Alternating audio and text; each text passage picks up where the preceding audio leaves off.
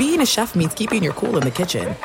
And with Resi Priority Notify and Global Dining Access through my Amex Platinum card, Right this way. it's nice to try someone else's food for a change. That's the powerful backing of American Express. Terms apply. Learn more at americanexpress.com slash with Amex. Enjoy all your favorite sports like never before at BetMGM. Signing up and playing is so easy. Simply sign up using code Buckeye and receive up to $1,500 back in bonus bets if you don't win your first bet. When you register with BetMGM, you can get instant access to a variety of parlay selection features, live betting options, and the best daily promotions in the business. And with BetMGM at your fingertips, every play and every game matter more than ever. Place your moneyline, prop, and parlay bets with the king of sportsbooks today. Sign up using code Buckeye and receive up to $1,500 back in bonus bets if you don't win your first bet. That's right, up to $1,500. Again, sign up using code Buckeye and receive up to $1,500 back in bonus bets if you don't win your first bet. BetMGM and GameSense remind you to play responsibly. 21 plus and present in Ohio, subject to eligibility requirements. Rewards are non-withdrawable bonus bets that expire in seven days. Gambling problem? Call 1-800-GAMBLER in partnership with MGM Northfield Park. That's 1-800-GAMBLER.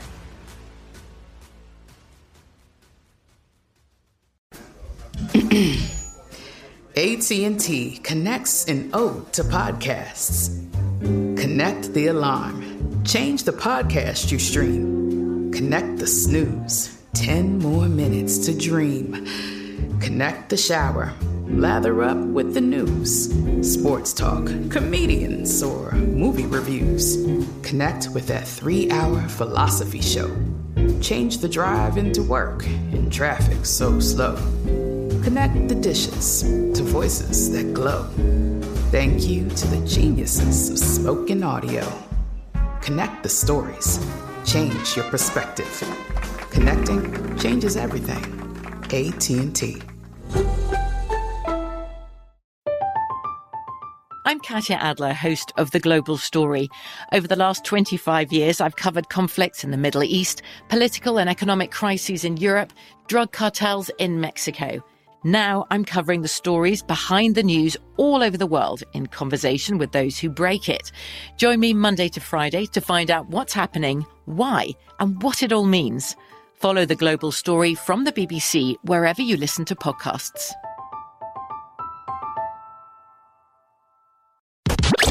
You're listening to Fox Sports Radio. Radio. Well, actually, it's Fox Sports Sunday right now. Good morning, everybody. Steve Hartman, Aaron Torres with you here from the Fox Sports Radio studios. I don't want to get people disoriented here on a Sunday morning. I feel like it's a continuation of what we were doing yesterday with the the exception of the man sitting next to me right now, the always busy, the always involved, the always very much on top of everything happening on the sports world. That's right. Aaron Torres is here. Aaron. Well, I will say, you know, I kind of am on the window where Fox Sports Saturday bleeds into Fox Sports Sunday, 10 p.m. to 2 a.m. Eastern. So I took us into Fox Sports Sunday last night. Rich Ohrnberger is traveling right now. So it is a privilege and an honor to be sitting in the Fox Sports Radio studios next to you. Steve, how are you, man? I'm doing great, Aaron. Uh, I'm a little anxious about a couple of things. Very Okay. excited that we got week zero under our belt, 11 games on the FBS level yesterday. Get a little taste of some college football. I don't know what the uh, future is going to be for one Scott Frost. We'll get to that at some point today. But also, I'm a little frustrated right now. Ooh, okay. And this started a year ago when the NFL expanded its schedule from 16 to 17 games, which, by the way, is never a bad thing. More NFL, the better for me.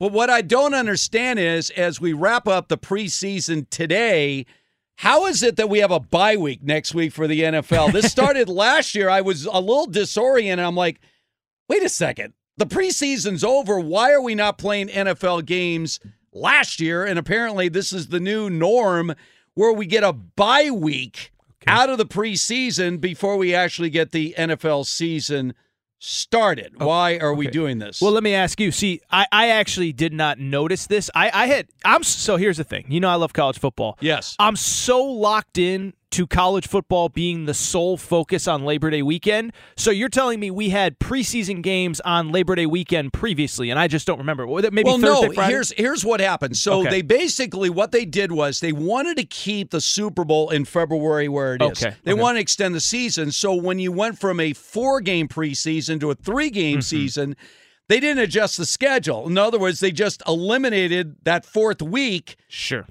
And replaced it with a bye week for the NFL, which, by the Oh, okay. way, which, by the way, for you and I and such uh, college football fans as we are, does give week one of the college football season the absolute spotlight, Sure. which is never a bad thing. And we got a mm-hmm. lot of games we're going to get to a little bit later on. All right, so I didn't realize that though. I, I didn't. I don't remember them playing into Labor Day weekend, where all the games like Thursday, Friday, because I feel like that Labor Day Saturday is college football. Then we have the one game Sunday, the one game Monday. That's into Week One of the NFL. Right. So this this happened last year, and I'm like, Okay. why do we not have any NFL games this week? No preseason or regular season. So that means our focus really can be college football to get ready for week one next Saturday. Um, all right, let's get to this right now, right out of the box. By the way, we got a lot of stories brewing right now. We'll get to the uh, the Matt Araiza story coming up a little bit later on. Also, some interesting comments by Aaron Rodgers about his whole vaccination situation. But I, I want to start things off, Aaron, because you and I talked on Friday about this college football season. There's a lot of intrigue this year for someone Yes. that has followed college football literally since 1869. I was I was there with Rutgers, Rutgers and Paul Princeton. Robeson, it was yeah. unbelievable. I was like, this is going to work. I really feel it. Robeson was as good as, as everyone says he was. Yes. Okay, that's good to know. Uh, Pudge Heffelfinger was unbelievable, first professional football player. Um, but you know, we, we know there's a lot of intrigue this year. We talked about the transfer portal, but the the pressure to win has never been more intense. And you know, Scott Frost came to Nebraska with the promise that he was going to restore order at the University of Nebraska. This is a school that between 1969 and 2001 had 33 consecutive seasons with at least nine wins. Unbelievable. Back when they had an 11 game schedule. That's insane. 33 straight years of at least nine wins when they had 11 Wow. game schedules. And then remember the Bill Callahan disaster. And then they hire Bo Pelini. Seven years. He won nine or 10 games all seven years. And they booted him. They were like, you can't win more than nine games. They bring in Mike Riley, who's the nicest coach on the planet, didn't work out. And then they welcome Scott Frost home. Mm-hmm. After yesterday's loss to Northwestern, he is 15 and 30 at Nebraska. And worse, in one score games, eight points or less, he is 5 and 21. Is it fixable? Anybody? Or is Nebraska football as a power extinguished forever? Well, that's an interesting twist on it because I think last night kind of uh, like Scott Frost just isn't the guy. And I listen, you know, everyone's doing this revisionist history. Like our buddy Tim Brando, I feel bad. You know, he had a quote on Paul Finebaum. This is Nebraska's Nick Saban when he was hired.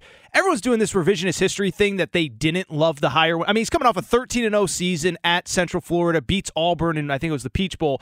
Like, Claiming the national championship. yeah, but it's like the idea that anyone didn't think this was going to be a huge success i- is, you know, they're they're lying to you. But anyway, so I was thinking about this this morning. I actually tweeted it out. Is I think I- I think there's this weird narrative with Nebraska where um, everybody in the media is like, oh, they'll never get back to where they were. And like, yeah, will will they ever get back to three championships in four years? The Nebraska that when I first started watching college football, I don't mean to date you, Steve Hartman, but when I first started walk, to watching college football, it was Nebraska, Nebraska, Nebraska. I don't know if they'll ever get back there. I do think, as we discussed on your show on Friday, in this new world of the transfer portal, though, I mean, their starting quarterback was at Texas last year, two best wide receivers at LSU and Texas, uh, defensive back at Alabama. I do think there's a world where, especially if we expand this playoff, can they be what Wisconsin is? Can they be what Iowa is? Can they get to 10 and 2 and in a 16 team playoff be the, the 12 seed? I think they can. I don't think it's going to be under Scott Frost. Go ahead. All right, but at the same time, the Big Ten, you would have to admit, is going to get even more competitive True, for very true. recruits once USC and UCLA are added to that conference. And of course, now the ceiling could be as many as 20 schools joining the Big Ten. The competition is going to be fierce. And what this requires now, and I, I laugh at this whole transfer portal thing and the you know, name, image, likeness, because when this first came down, it seems like forever ago. It was only a couple of years ago that Yep. finally got a green light here in California. I remember people because immediately my reaction was, you just opened Pandora's box. And everyone's like, oh no, how many players is this going to affect? Maybe a couple of star quarterbacks. It's not even going to be national. I go, are you high? What do you think? You don't think that if USC has a ticket to offer money through name, image, and likeness to a recruit, they're not going to have an advantage over a school that doesn't have that. This is going to sweep the nation, and we'll see how this all plays out. Well, now it's a runaway train. Money is being thrown all over the place. First, it started with these collectives, and even that wasn't enough money. So now they're they're being subsidized by all these different alumni groups and everything else. Money's pouring into these universities. So for a school like Nebraska, Yep. their history really means nothing at this point. It's like Texas A&M, where all this money is pouring into Texas A&M, and Jimbo Fisher suddenly is sitting on a pot of gold, and they're throwing money around like there's no tomorrow to get the top recruits to either sign out of high school or transfer into Texas A&M. This is where we are. So unless you have that money being funneled into university, I'm sorry, you're just not going to be able to compete for the top talent. Well, and that's why, like, you know, Nick Saban got a lot of heat this summer. Listen, what Nick Saban said about Jimbo Fisher, I understand. I wasn't like people. There was this weird, like, mad at Jimbo Fisher. It's like, well, it's all allegations, and Nick Saban spoke about it as if it was fact. But Nick Saban's points, and he said this. I saw him in an interview this week, still talking about it. Is listen, you think there's not parity now? Wait until there's four, five, six schools that can simply just bid more on players than than anybody else. And so it's a changing world in college football. Um, but to answer what you said, I'm still not sold that again. And I know the Big Ten is going to get tougher. We're going to get to a 12, 16 team playoff here pretty soon. I mean, the powers that be are hinting at it, and and you know that that means that they're money, money, money. Follow the money. Where the money can be made, they're going to go. And so again, I do think with the right guy. No, by the way, you talk about five and whatever and one score games. They had the talent to beat everybody on their schedule last year, even Ohio State. They were driving to take the lead at against Ohio State at home late in that game. And so I just bring it up because I don't think the gap between them and the the top of the say the Big 10 is as big as people think it is. Now, the gap between them and Alabama is still huge, but the gap between Alabama and everybody is huge. So, I don't think they're dead as a program. I but, you know, as far as Scott Frost is concerned, 15 and 30 as you said, um, five and whatever in close games. At some point, when you lose so many close games, one after the other, that's a direct reflection of the coach more than anything else. All right, so are the elite powers in college football further separating them from everybody else? If you look at the preseason AP poll, you have Alabama at number one, Notre Dame's at number five. Notre Dame is a 17 yep. point underdog in their opening game of the season at Ohio State. Does that illustrate the separation of the elite from the also rans? We're going to break down where we are in terms of 2022 and which schools are really in the chase for a national championship coming up next. This is it. We've got an Amex Platinum Pro on our hands, ladies and gentlemen. We haven't seen anyone relax like this before in the Centurion Lounge. Is he connecting to complimentary Wi Fi? Oh my, look at that, he is!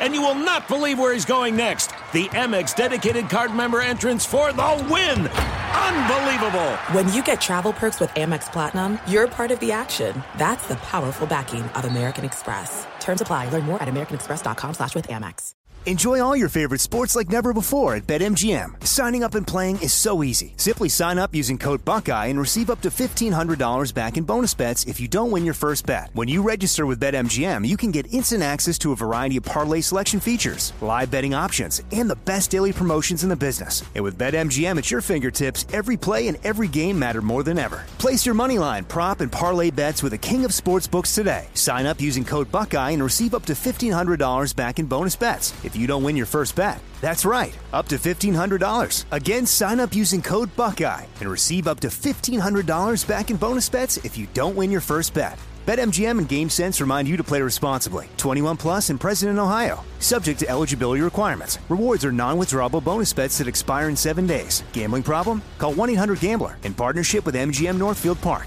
That's 1-800-GAMBLER.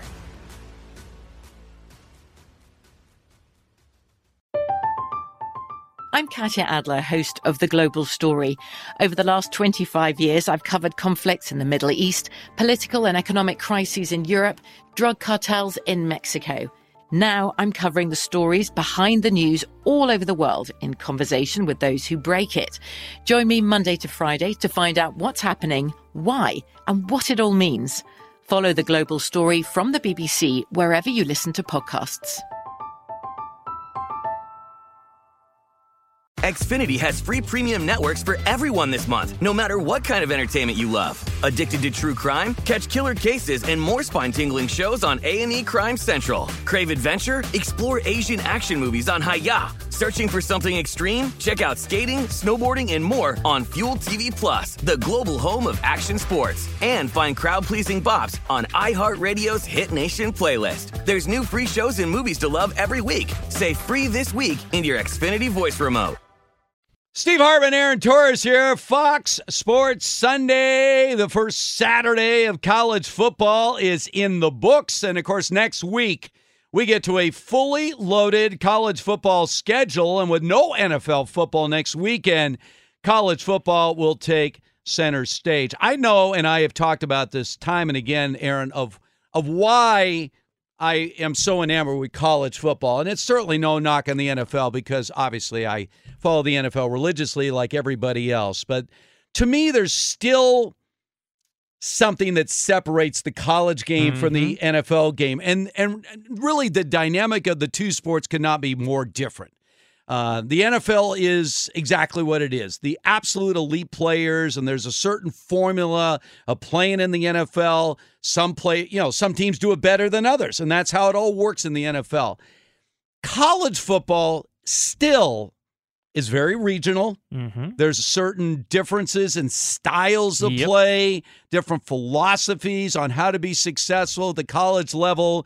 You, have, you get the iconic coaches mm-hmm. that are at one institution for a long time. Look at Iowa Sam. He wants to give Kirk Ferentz another 20 year extension at Iowa. Former UConn Husky, by the way. Yeah, Kirk absolutely. Ferentz, yeah, yeah. So, I mean, there is something to be said. I mean, Nick Saban, obviously, at Alabama, Dabo Swinney at Clemson. Can, can I jump in? You, are you afraid with all of these moves, USC and UCLA to the Big Ten, Texas, Oklahoma to the SEC, as you referenced, we could get more teams to the Big Ten soon, which probably makes the SEC, at, you know, react in their own way. Are you worried that we're losing a little bit of that in college football? No, and and this is old school guy talking about new school right now. Sure, okay. So, as someone that grew up on the days back in, you know, in the 60s and 70s, where you only saw a few of the elite programs ever on television before they opened the floodgates, the idea even showing like you never saw a home game because they always thought no one's going to show up.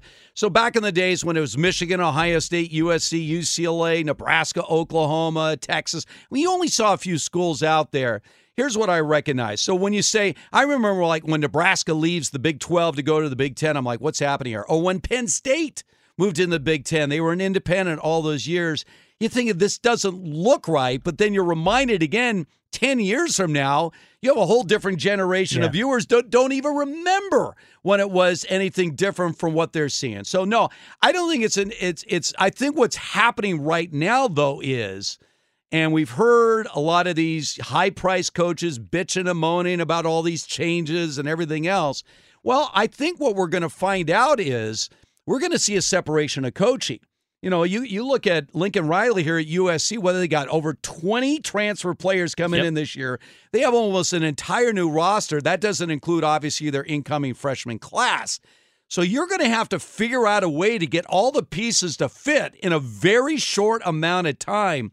So, if anything, some of these longtime coaches that just kick back, have their assistants bring in their five star recruits, and they don't even have a headset on during the game, I think those days are over. Yep. I think the premium on coaching is more pronounced now than it's ever been.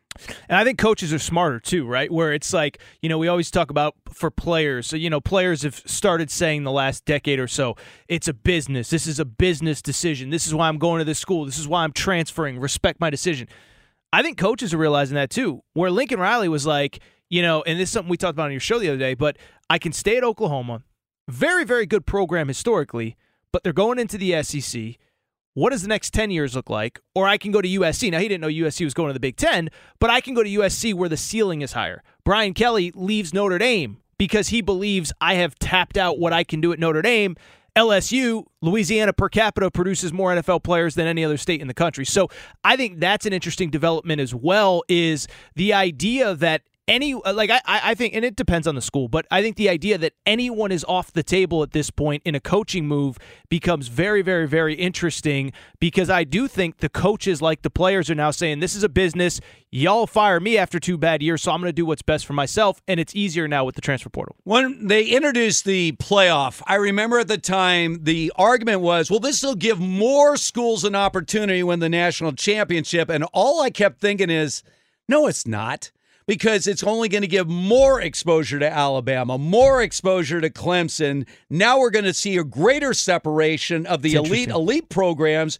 because they're getting more exposure by being in that playoff every single year. And that's exactly what happened. Alabama and Clemson have dominated along with Ohio State, and they have separated themselves from the rest. Now, Georgia, at least temporarily, maybe much like LSU a couple of years ago, I mean, every once in a while, someone will crash the party. But when you look at Ohio State, Alabama, and Clemson, Sure. They have separated themselves from the rest of the pack. So as we get into 2022, and let me ask you this because you're talking about the inevitable expansion of the college football playoff for financial purposes alone, because there is so much. I mean, it's staggering when you think if you went to a 16 school playoff like they have at every other level, whether it's the FCS or Division two, Division three, the all have 16 school playoffs. The money is mind boggling. But again, if you do that, are you going to actually create a competitive balance in college football? Or are these elite programs even going to further separate themselves from the other schools? So this has been my argument forever, and people don't want to hear it. Um, first of all, like you said, I think it's funny with the 14 playoff. We have never had a playoff, and this is now year nine, year eight, whatever it is, where all four teams were good enough to win it. Like you said, because now you got to get there and you got to beat two elite teams, not just one. How many of those semis have been blowouts? Like prop more than 50%. I mean, how many but let's put it this way. How many have been great games? I mean, there was the Ohio or the uh, Oklahoma uh, Georgia Rose yes. Bowl that everybody all these other games are dogs. I mean, dogs. I, I was I was in this studio for Alabama Cincinnati. Well, first drive, Alabama runs the ball. I think uh, ten out of eleven How plays. About Georgia, Michigan. Yeah, well, that's what Blow I'm saying. Blow out. And so, so people don't want to hear this. I don't think it's going to do anything. And I think an expanded playoff is going to hurt fandom in college football. And I'll give you a quick example. I'll try not to be long here. But think about somebody like Ole Miss last year, right? Yeah. Ole Miss finishes with 10 wins. They go to the Sugar Bowl as the, you know, best team from the SEC not in the playoff. They lost the Sugar Bowl, but there was injuries, whatever. But I think Ole Miss can come out of last season. We made the Sugar Bowl. We're excited. We had a good season. Well, now if there's an expanded playoff, you know who they're going to play? Alabama. They already played Alabama. They lost by 30 to Alabama in the regular season.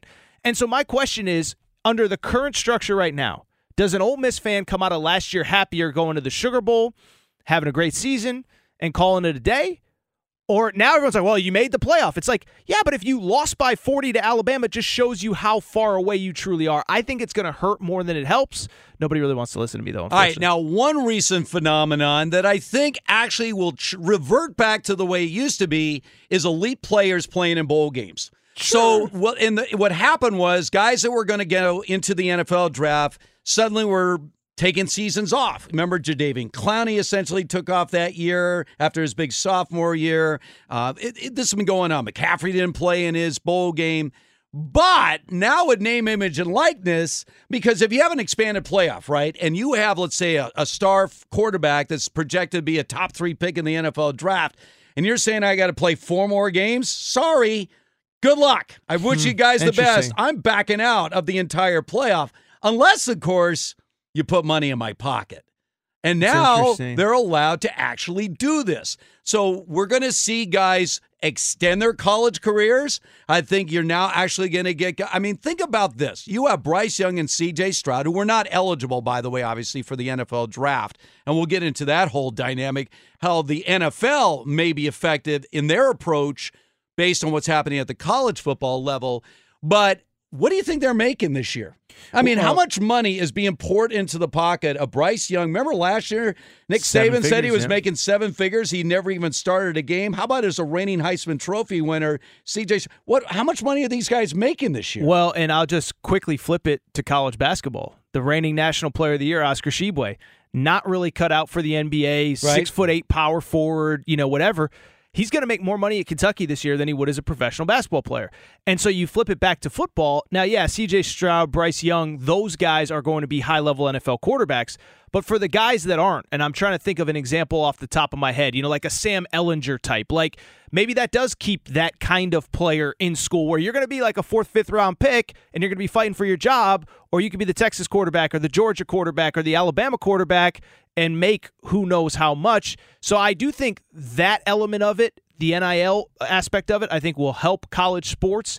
We're in the early stages, but I think it will. Well, since that COVID free season still in play, do you know how many six year players we have this Ton. year? A A ton. ton of six year players on the college football scene. Well, so re- real quick, I was going to say that's what made last year so fascinating. Like, why were Ohio State, Oklahoma, uh, whoever, uh, Clemson all down? Well, they lost all their guys to the NFL. Everybody they're playing was able to bring back all their veterans. I think it's going to start to even out, but it, that was an interesting dynamic from last year. All right, so on the other side, we'll talk about the NFL. How do they adjust to what's going on on the college football scene? But first, let's find out what's trending right now. Brian Finley, the Fen is in the house. Hi, Brian. How are you, man? Aaron and Steve, good to talk to you guys on this Sunday. So the Jets, as they are in an NFL preseason game right now, adjusting with Joe Flacco as their quarterback right now. yeah, how's that going? Well, a fumble and a punt, the first two drives for the Jets against the Giants. No score here, as this one's about 7:25 remaining in the first quarter.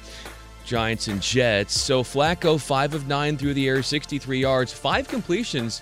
But here's a good stat. He's completed a pass to five different guys. So he's spreading the rock around a little bit. Michael Carter did fumble on the first drive where the Jets were on the move. And Tyrod Taylor, who is starting quarterback for the Giants, has already gotten sacked. Coming up later on tonight or this afternoon, depending upon what coast you're on, it's Lions and Steelers at 4:30 Eastern. Tim Boyle will start at quarterback for the Lions. UConn. Sorry. yes. Yeah, he's somewhere way deep down on that depth chart there, Aaron. And then Mitch Trubisky, who, who seemingly is the guy and will be the starting QB for Pittsburgh in this one, although Kenny Pickett is starting to put some pressure on Trubisky. Packers quarterback Aaron Rodgers went on the Joe Rogan podcast, and here's a bit where Rodgers explains what was going on behind the scenes during the NFL's early implementation of COVID 19 protocols. they scared teams and said if you had an outbreak caused by a non-vaccinated player, you not only forfeit that game, but you wouldn't get paid for that week.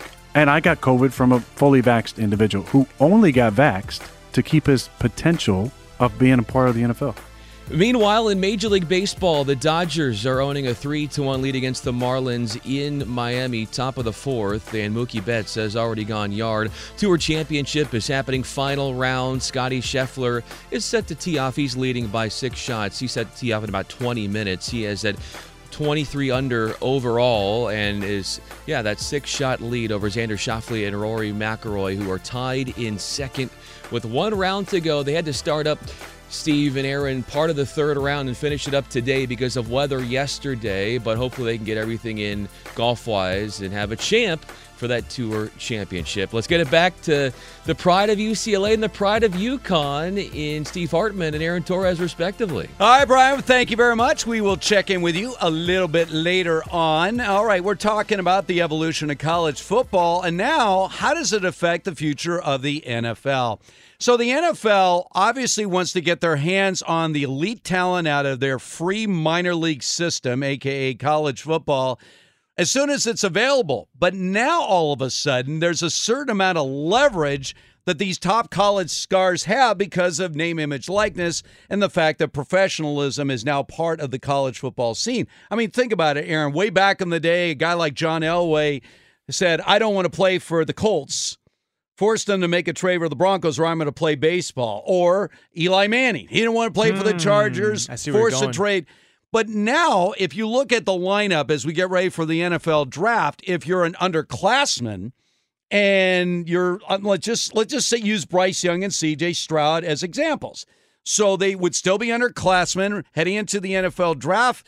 But if either one of them decides looking at the top couple of picks of the draft, I have no interest in playing for those teams. They don't have to.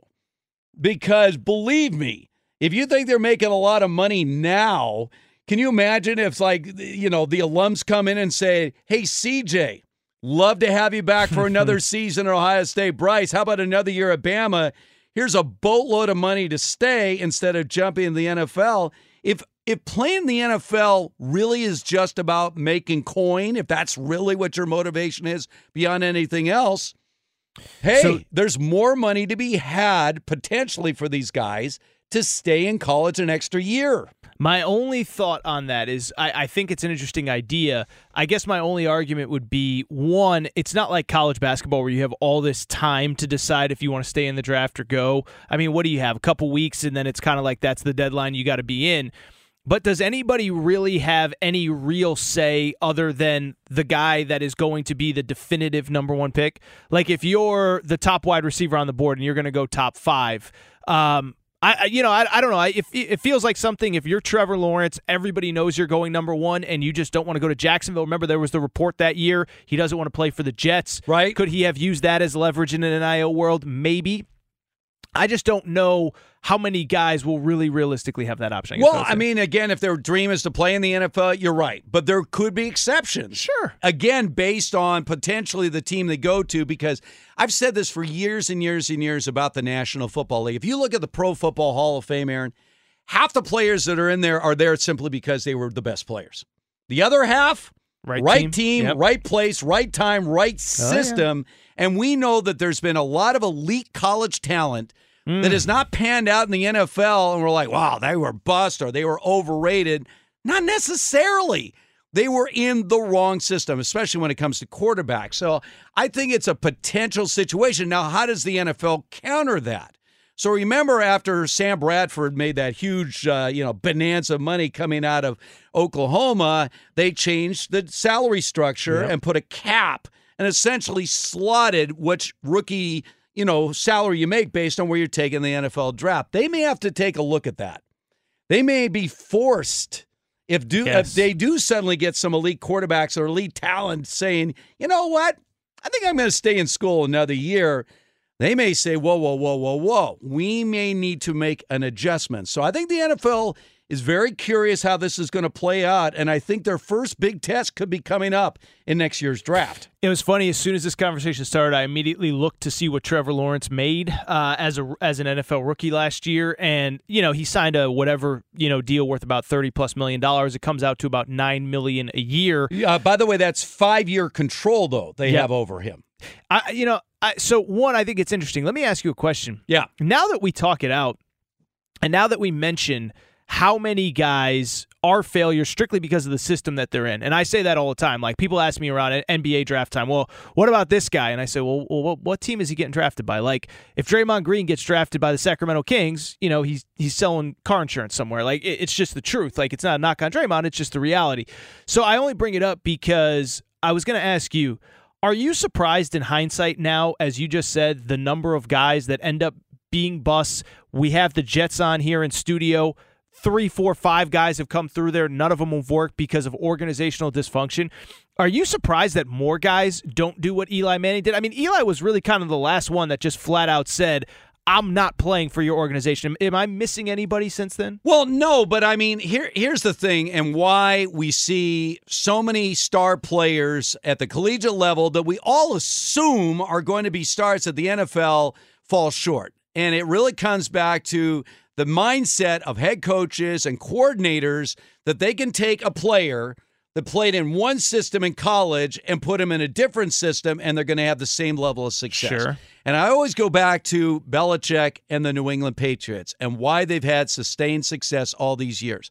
They do something that's so obvious and yet so novel in the NFL because what they do is identify what it is you do best and then get this. They actually put you in a position to succeed. We're going to take what mm-hmm. you do mm-hmm. best and then we're going to use what you do best and put it into our game plan to put you in a position to utilize your best talent. Now, this seems so obvious, but you would be stunned. How many teams, how many coaches are absolutely convinced, all right, we know he did this well, but he's going to be able to do this in our system, and it doesn't fit. And this happens over and over and over again in the NFL. The Patriots do it a different way. And by the way, the other thing the Patriots do better than any other organization over the last 20 years, they don't hit on everybody. Whether it's a high price free agent or someone they picked in the draft, and they identify a mistake early Yep. and they get rid of it.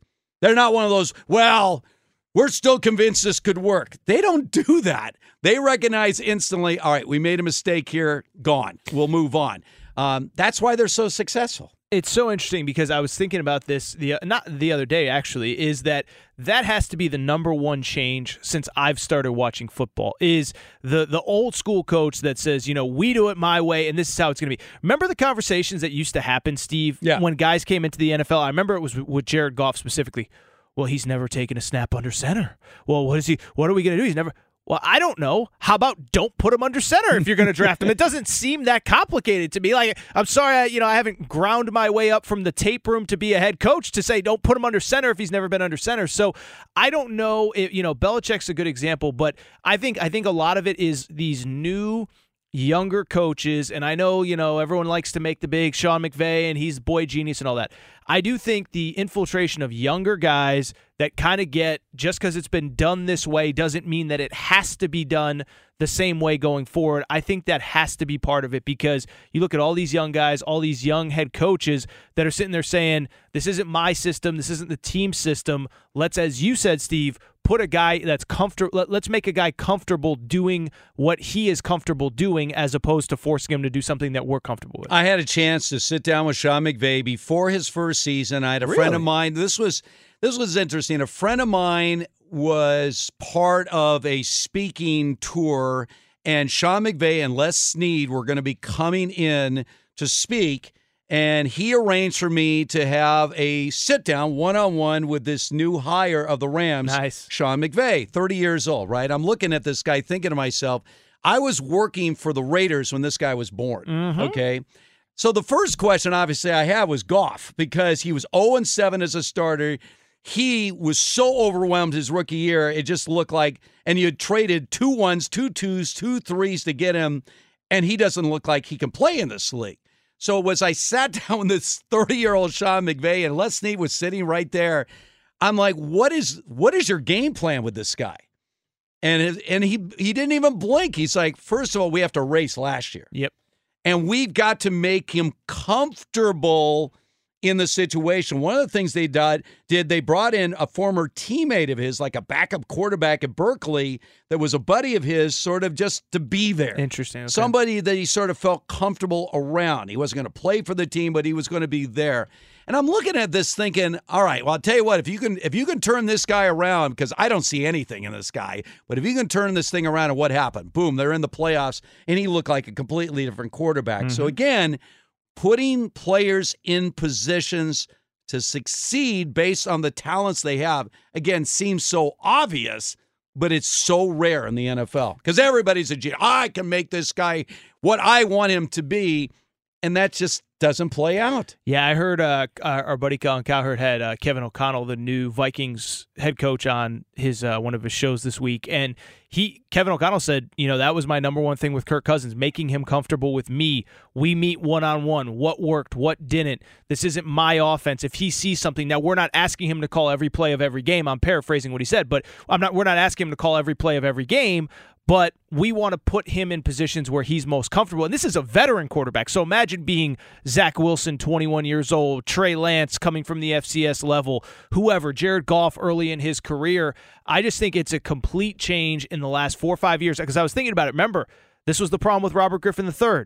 Mike Shanahan didn't really want him, did, had to put him under center, and obviously anybody who watched RG3 knew that wasn't where he was going to have success.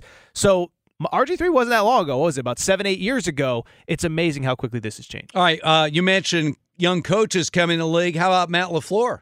I mean, he comes into Green Bay with the Aaron Rodgers, and suddenly he's won more games than his first three years as a head coach, any coach in the history of the National Football League. By the way, speaking of Aaron Rodgers, we got some sound for you to share. Aaron Rodgers, smartest guy in the room, or so he thinks, coming up next. Hey, it's me, Rob Parker. Check out my weekly MLB podcast, Inside the Parker, for 22 minutes of piping hot baseball talk featuring the biggest names and newsmakers in the sport. Whether you believe in analytics or the eye test, we've got all the bases covered. New episodes drop every Thursday, so do yourself a favor and listen to Inside the Parker with Rob Parker on the iHeartRadio app or wherever you get your podcast. Steve. This is it. We've got an Amex Platinum Pro on our hands, ladies and gentlemen. We haven't seen anyone relax like this before in the Centurion Lounge. Is he connecting to complimentary Wi Fi? Oh my, look at that, he is!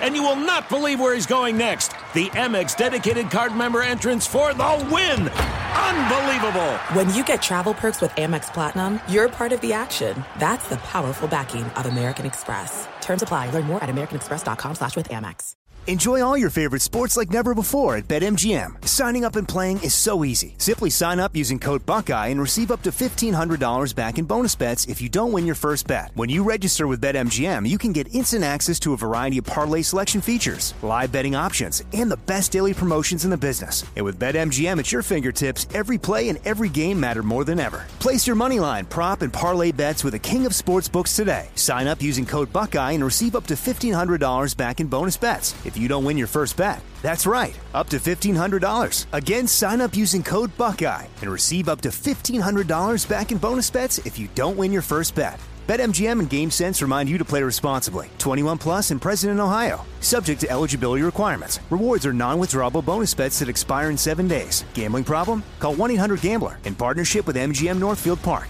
That's 1-800-GAMBLER.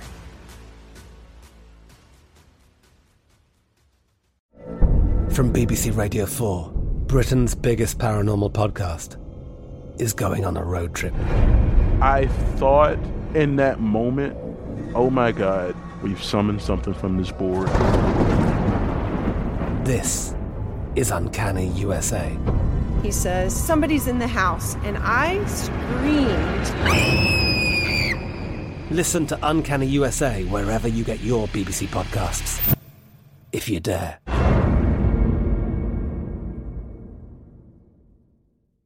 Xfinity has free premium networks for everyone this month, no matter what kind of entertainment you love. Addicted to true crime? Catch killer cases and more spine-tingling shows on A&E Crime Central. Crave adventure? Explore Asian action movies on Hi-YAH. Searching for something extreme? Check out skating, snowboarding, and more on Fuel TV Plus, the global home of action sports. And find crowd-pleasing bops on iHeartRadio's Hit Nation playlist. There's new free shows and movies to love every week. Say free this week in your Xfinity voice remote. Carbon Aaron Torres here, Fox Sports Sunday. Aaron Rodgers. Are you an Aaron Rodgers fan? And I, I take that two ways. As a player, we obviously admire a four time, two time reigning NFL MVP. But that aside, do you like Aaron Rodgers? I have no problem with anybody who is a free thinker. Um, and I actually listen to a lot of what we're going to talk about right now. I do have a he's a little smarmy and like I'm smarter than you kind of way. So that part I don't like. I do like that he pushes he pushes challenges, pushes the norms. If that makes sense. Yeah, I don't. I don't. Uh, the Nick Cage impersonations. That's fun. That's that's fun stuff. But okay, so he was on the Joe Rogan Experience. Now, when you go on the Joe Rogan Experience, much like if you went on Howard Stern, right? You know you're going to ask be asked direct questions and you're expected to answer those questions because you have a huge, huge audience. Certainly that with the Joe Rogan uh, podcast. So here was Aaron Rodgers when he was pressed about this whole idea that he sort of deceived people about his vaccination status. I'd been ready the entire time for this question and had thought about how I wanted to answer it. And I had come to the conclusion I'm going to say I've been immunized. And if there's a follow up, then talk about my process. But thought there's a possibility that I say I'm immunized. Maybe they understand what that means. Maybe they don't. Maybe they follow up. They didn't follow up. So then I go the season, them thinking, some of them, that I was vaccinated, right? Because they follow, the only follow up they asked was basically asking me to rip on my teammates. Like, what do you say to your teammates who aren't vaccinated? Like, what kind of example do you feel like you're setting, you know, to your teammates who aren't vaccinated? I said, it's everybody's own decision with their body, and we're super healthy individuals. We take care of ourselves. We understand what goes in our bodies, and I don't have any judgment on any decision that a guy makes with their own body, right? So, in other words, by using the word immunized, he is immunized for could be anything. I mean, you know, we, we've all been immunized as kids and everything else. So he was trying to play with words, and it really was on the media. I don't blame him. Nobody Yes. asked me a follow up question like, "What do you mean by immunized?" Nobody asked him. So, and this was my exact point when this came up last year. People were like, "Oh, he deceived everybody." I'm like, "He's you asked if he was vaccinated. He responded, "I'm immunized." That is not an answer to the question that you asked. Okay, so and again, now I'm in more of the radio podcast space.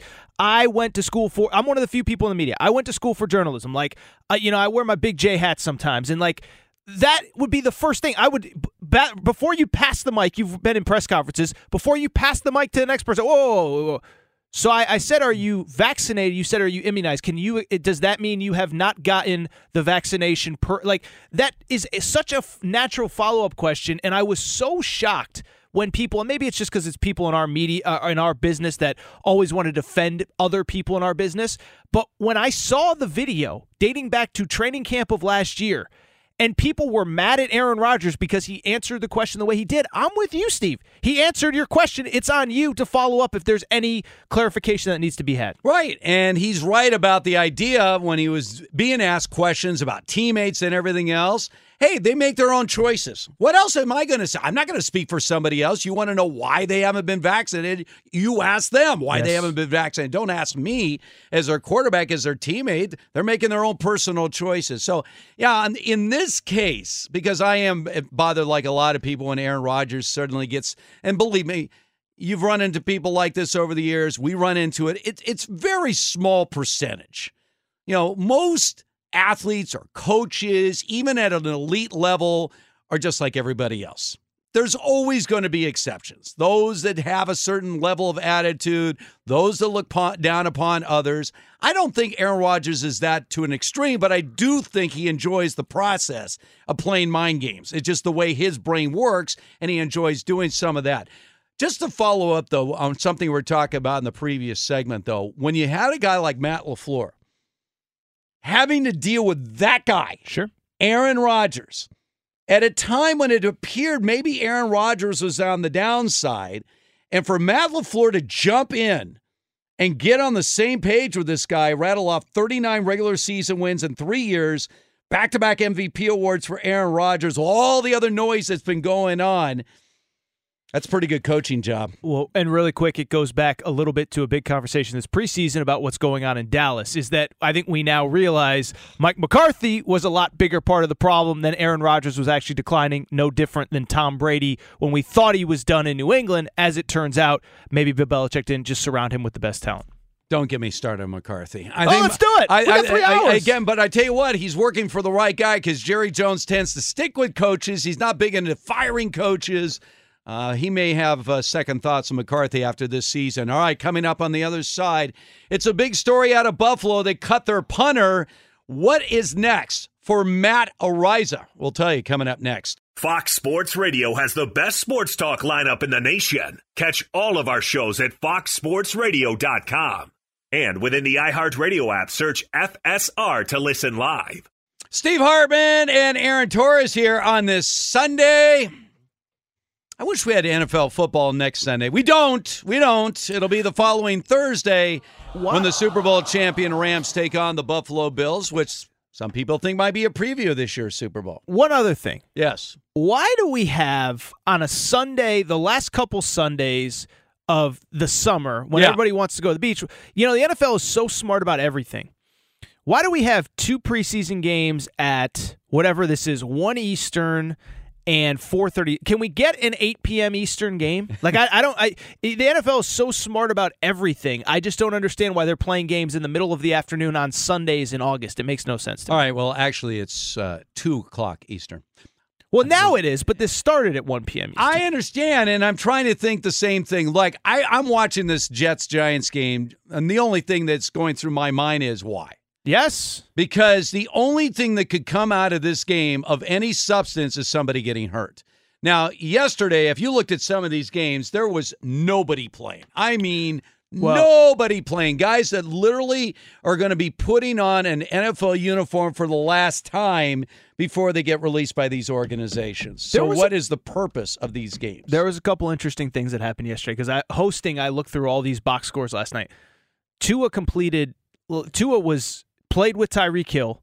Tyreek Hill had two catches for 64 yards, and Tua averaged like 13 yards per completion. Do you think that means anything at all? It means something to me because it only proves what I've been saying all along. Uh oh, what's that? And that is is that Tyreek Hill A is is a difference maker on Oh, any teams that he plays on because a lot of people are trying No. to downplay the loss of Tyreek Hill for the Chiefs or overplay the impact he's going to have on this Dolphins offense. The other thing that comes to mind with Tua Tagovailoa, and when I watched him in Alabama, the first thing that impressed me from his touchdown pass to DeVonta Smith, the freshman to freshman pass that won a national championship, and throughout his Alabama career, because I was concerned about his size, his durability.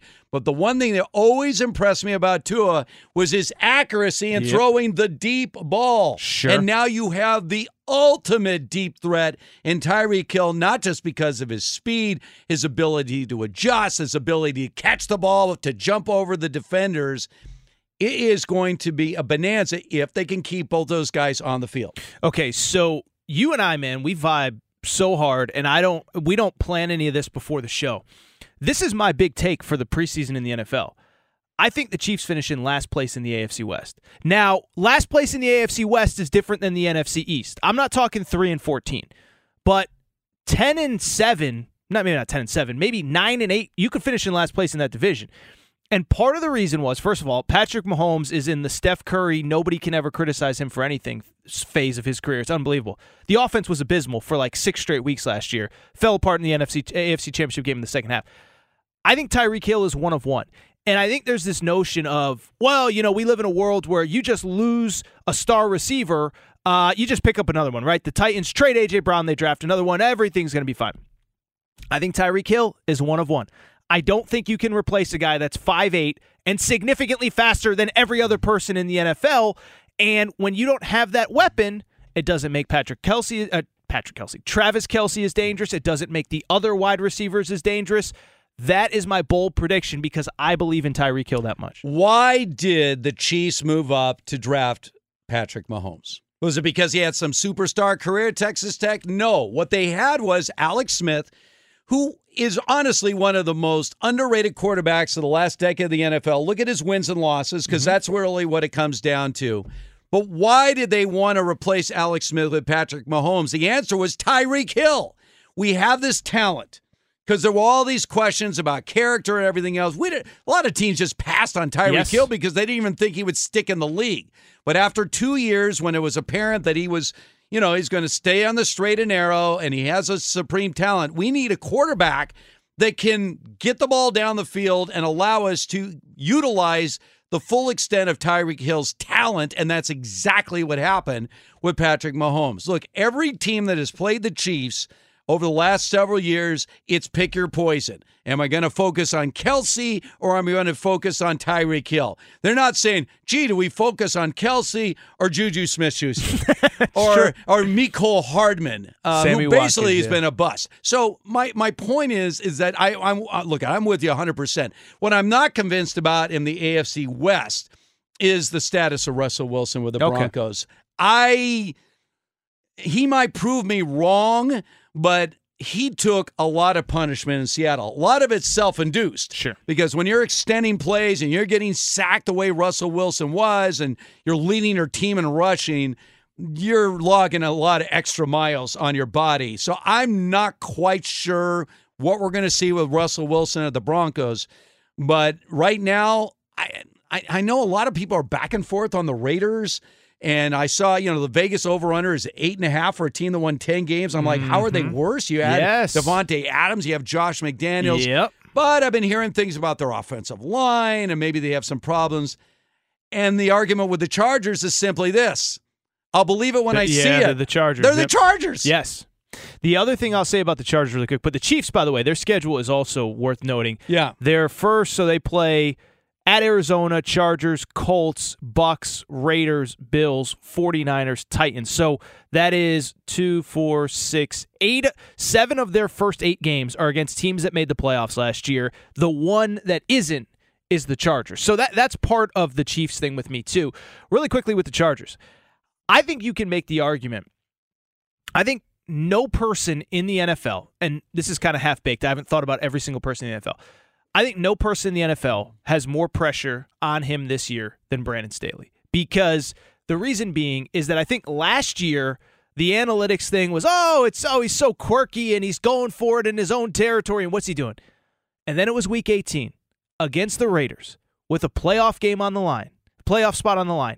And we all saw it with our own eyes. Like this analytics thing is cool, but it's a piece of the puzzle. It is not the entire puzzle. You can't put a, a, numeric value on going for it on third and nine and crushing your team spirit. Go ahead. All right. So, Matt Money Smith, the voice of the Chargers yes. with the NFL Network, I had him on my show last week, and I, I've been bringing up this whole Brandon Staley thing from the get go. And, you know, you go back, uh, we had Austin Ekeler on. We were in the Super Bowl, you know, in Radio Row and Austin Ekeler came by in that last game against the Raiders. Winner of the game goes to the post. Actually, remember it could have been ended in a tie. tie yep. But both gone, yep. you you have a third quarter situation. Raiders are leading by three, fourth and two inside your own twenty yard line. And you go for it. Now, if your argument is, well, I have a lot of faith in my quarterback, that's one thing. That's not what they did. They handed the ball off to Ekeler, got mm-hmm. stuffed. We asked Austin Ekeler about that play. And what did he say? His eyeballs rolled. Oh, like, like basically, he likes the aggressive nature. I'm sure as an offensive player, but even he was stunned yes. when he got into that huddle. And we're gonna we're gonna hand a straight hand up up the middle, which got stuffed. By the way, the Raiders end up getting a field goal. Defense actually tightened up. But getting back to Matt Money Smith because he's a big defender of Brandon Staley, and he said something which is a feasible argument of why Staley did what he did a year ago. And it has nothing to do with that stupid Browns game where, you know, it was just back and forth and he was going for it like crazy against a Browns team that had no defense. The problem was the Raider, the Chargers had no defense. Mm-hmm. The okay. Chargers defense was awful last year. So, where is the strength of your team? The strength of your team a year ago is in your quarterback. So, the idea of going for it on fourth down in situations where you're saying, What the hell are you doing? Was really based, and again, this is according to the voice of the Chargers, a complete lack of faith in their defense. Now, the thinking is going into this year with the addition of Khalil Mack and all the other additions that they made to their defense is that they're going to have a vastly improved defense. So do not expect the Chargers to have the same mindset of, hey, it doesn't matter the situation or where we are on the field. We're just going to go for on a fourth down. He basically indicated that was a product of what happened defensively a year ago. So that's interesting. Um, and, you know, it's funny, right? Because I, I guess my question would be, and it's funny because it, it does remind me a little bit of last yesterday when Scott Frost had the onside kick for Nebraska when they're up 28 17. And I think part of it was in his head, he's like, my defense is getting run over right now. And if I can take a three score lead, then that puts me in a position where Northwestern has to pass the ball, they become one dimensional. So I bring it up with the Chargers because my question would be, does it change the offensive analytics if defensively like like because the offensive analytics supposedly and I'm not an expert, right? If I was I'd be an NFL head coach, but the concept is it doesn't matter because the data says that in this spot at this moment in time, whatever, we're going to get it 52% of the time and so it makes it worth going. Do the analytics change if the defense is better? That part I don't know because you would think that in theory it it shouldn't, right? Like if if if you're if the numbers say that the offense converts this play on 61%, you know, uh, whatever, and that makes it worthwhile, what does that have to do with the defense? So I guess what I would say is I'm not going to say that I know more than the voice of the Chargers because I certainly don't. I just don't know that an improved defense changes the offensive analytics all that much and what they what what the offensive analytics will say about opportunities like what we've been right. talking about. And putting faith in your quarterback is one thing, but putting him in a position where it, it the old risk reward is the risk worth the reward. If the risk is, hey, we turn the ball over in our own territory and the reward is simply getting a first down? That doesn't make any sense. Mhm. Uh, and so I we'll, agree. we'll see how I'm with you on this one, but that was the argument made of why Hmm. the Chargers and Brandon Staley made all those crazy calls on fourth down a year ago. All right, on the other side, how much value does a punter have to an NFL team? We'll give you the latest on the Matt Araiza situation coming up next. This is it. We've got an Amex Platinum Pro on our hands, ladies and gentlemen. We haven't seen anyone relax like this before in the Centurion Lounge. Is he connecting to complimentary Wi Fi? Oh my, look at that, he is! And you will not believe where he's going next. The Amex dedicated card member entrance for the win! Unbelievable! When you get travel perks with Amex Platinum, you're part of the action. That's the powerful backing of American Express. Terms apply. Learn more at americanexpress.com slash with Amex. Enjoy all your favorite sports like never before at BetMGM. Signing up and playing is so easy. Simply sign up using code Buckeye and receive up to $1,500 back in bonus bets if you don't win your first bet. When you register with BetMGM, you can get instant access to a variety of parlay selection features, live betting options, and the best daily promotions in the business. And with BetMGM at your fingertips, every play and every game matter more than ever. Place your money line, prop, and parlay bets with the king of sportsbooks today. Sign up using code Buckeye and receive up to $1,500 back in bonus bets if you don't win your first bet. That's right, up to $1,500. Again, sign up using code Buckeye and receive up to $1,500 back in bonus bets if you don't win your first bet. BetMGM and GameSense remind you to play responsibly. 21 plus and present in Ohio. Subject to eligibility requirements. Rewards are non-withdrawable bonus bets that expire in seven days. Gambling problem? Call 1-800-GAMBLER in partnership with MGM Northfield Park. That's 1-800-GAMBLER.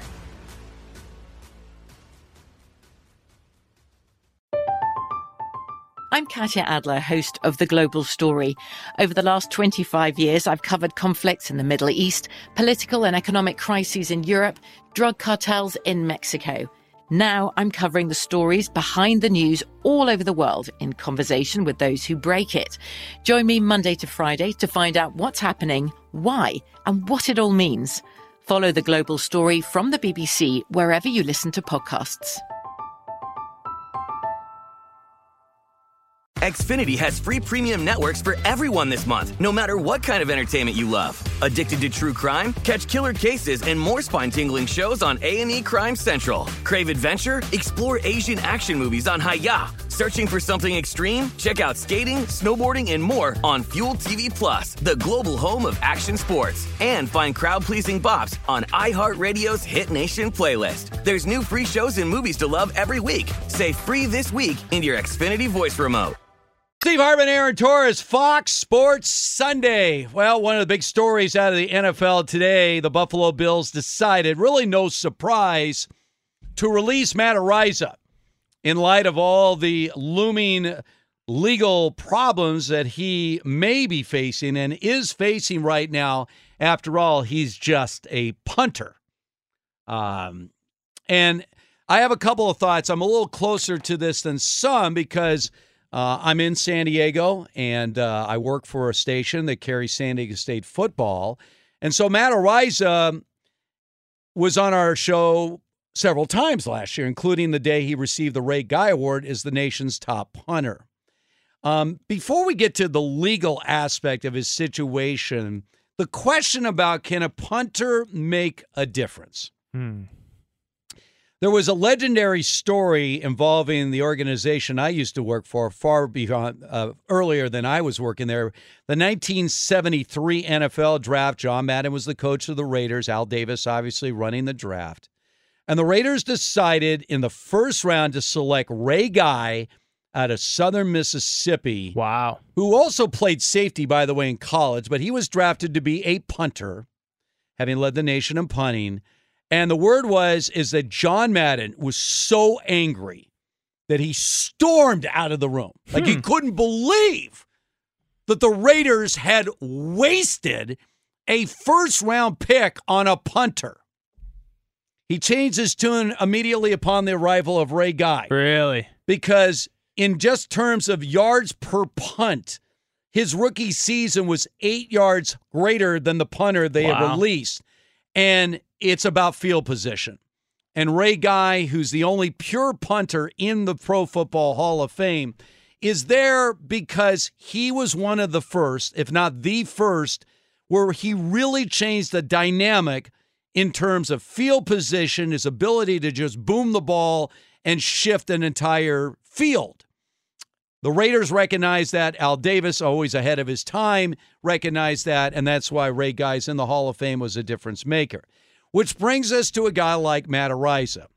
Matt Araiza a year ago at San Diego State. San Diego State didn't have a much of an offense. They did have some defensive talent. But the reason they won a school record 12 games last year was Matt Araiza, their punter. Hmm. And he became legendary last year. I mean, there was no doubt. Yes. I mean, he was getting national coverage and Sports Illustrated. I mean, people were writing about this freak that ended up setting the all time single season record for putting average. So Matt Araiza is a difference maker as a punter. Now, this brings up the big question well, if he's such a difference maker, if he was so much better than everyone else, why was he the third punter taken in this year's draft? We had thought, honestly, Aaron, that he was probably going to go third to fourth round because of his exceptional talent. And he fell to the sixth round. And I thought, what the hell? Are we missing something here? Mm-hmm.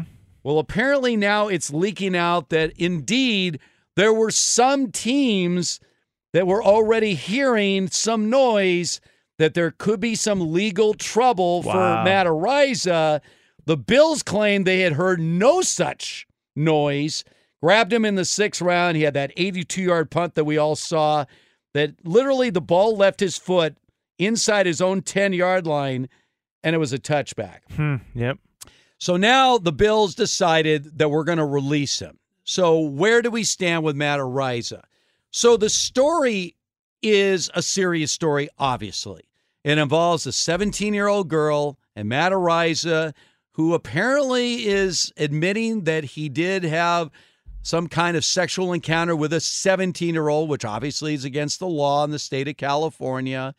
And we don't know what's going to happen here. For the Bills, they don't strike me as a team where their season's going to make or break based on a punter. You know, I mean, the Sure. Bills are the favorite to win the Super Bowl this year. So I understand this. But the problem here is for them sort of being in this gray area is that because this alleged crime happened prior to him being drafted into the NFL, they don't have the same jurisdiction over him as opposed to had it happened after he'd been in the NFL. Think of the Joe Mixon situation and the punch that he delivered on that girl that that video came out 2 years after the fact when he was at the University of Oklahoma. The NFL had nothing to do with that. And Joe Mixon obviously still making a very comfortable living in the NFL. So my guess is simply this. Now, again, Araiza claims, and he'll get his day in court, that the idea that there was some gang rape situation or some, you know, way over the top situation, true or not, and I'm certainly not here to pass judgment. We'll see how this all plays out. But if somehow he is cleared of any charges or whatever happens, he has such extreme talent that at some point, believe me, talent always wins out in the NFL, and he'll get his chance to prove himself at the NFL level at some point. Well, If it- he's cleared. if he's cleared, yeah, and that's that's the That's big a big if. Yeah, well, it's a big. So let me ask you a dumb question though. He did still break a law in the state of California. Yes. but so will but he, he hasn't been charged with a crime yet. But it would be a crime. But he admitted c- to consensual. well, sex? apparently there's some kind of audio where he basically admits, yes, I did have a sexual encounter with the girl, but as far as the extenuating circumstances and But isn't that him in- illegal though? well, it is illegal. So won't he? could but he, poten- hasn't actually been charged with. Actually, Sam's on top of this. So, Sam, there is a civil suit that was filed. Now, Yes. this alleged situation happened last October. So, we're talking now 10 months ago that this actually occurred. Right. So the, the uh, alleged victim's father said that they filed the civil suit to get actually get sort of the ball rolling because the San Diego State University Police Department and the San Diego Police Department had not filed charges yet. Right. So and they were like and they were like, well, well why? The girl had reported this the, the next day and nothing had happened until now. Now and even the San Diego's uh some of the police departments down there in San Diego told the university to hold off on an investigation just until this past July. Well, what's So a lot of things are just okay, delayed. All right, let, let's let's play worst case scenario for Matt Araiza here. let's say he is convicted of a crime. Let's say he even does time for this crime. If he comes out of that crime, and we saw this with Michael Vick, who served, what, a year and a half in prison? Yeah. Did you ever think, honestly, Michael Vick would ever see the light of day in the NFL again? I didn't. I mm. thought there's no chance that Michael Vick will ever play, especially when it was involving animals and everything else. I said, there's no chance. If he's Talent found- will always win out. I Matt guess. Araiza could serve know. time, but if he shows up and he's still booming the ball 80 yards, now is it worth it for a punter?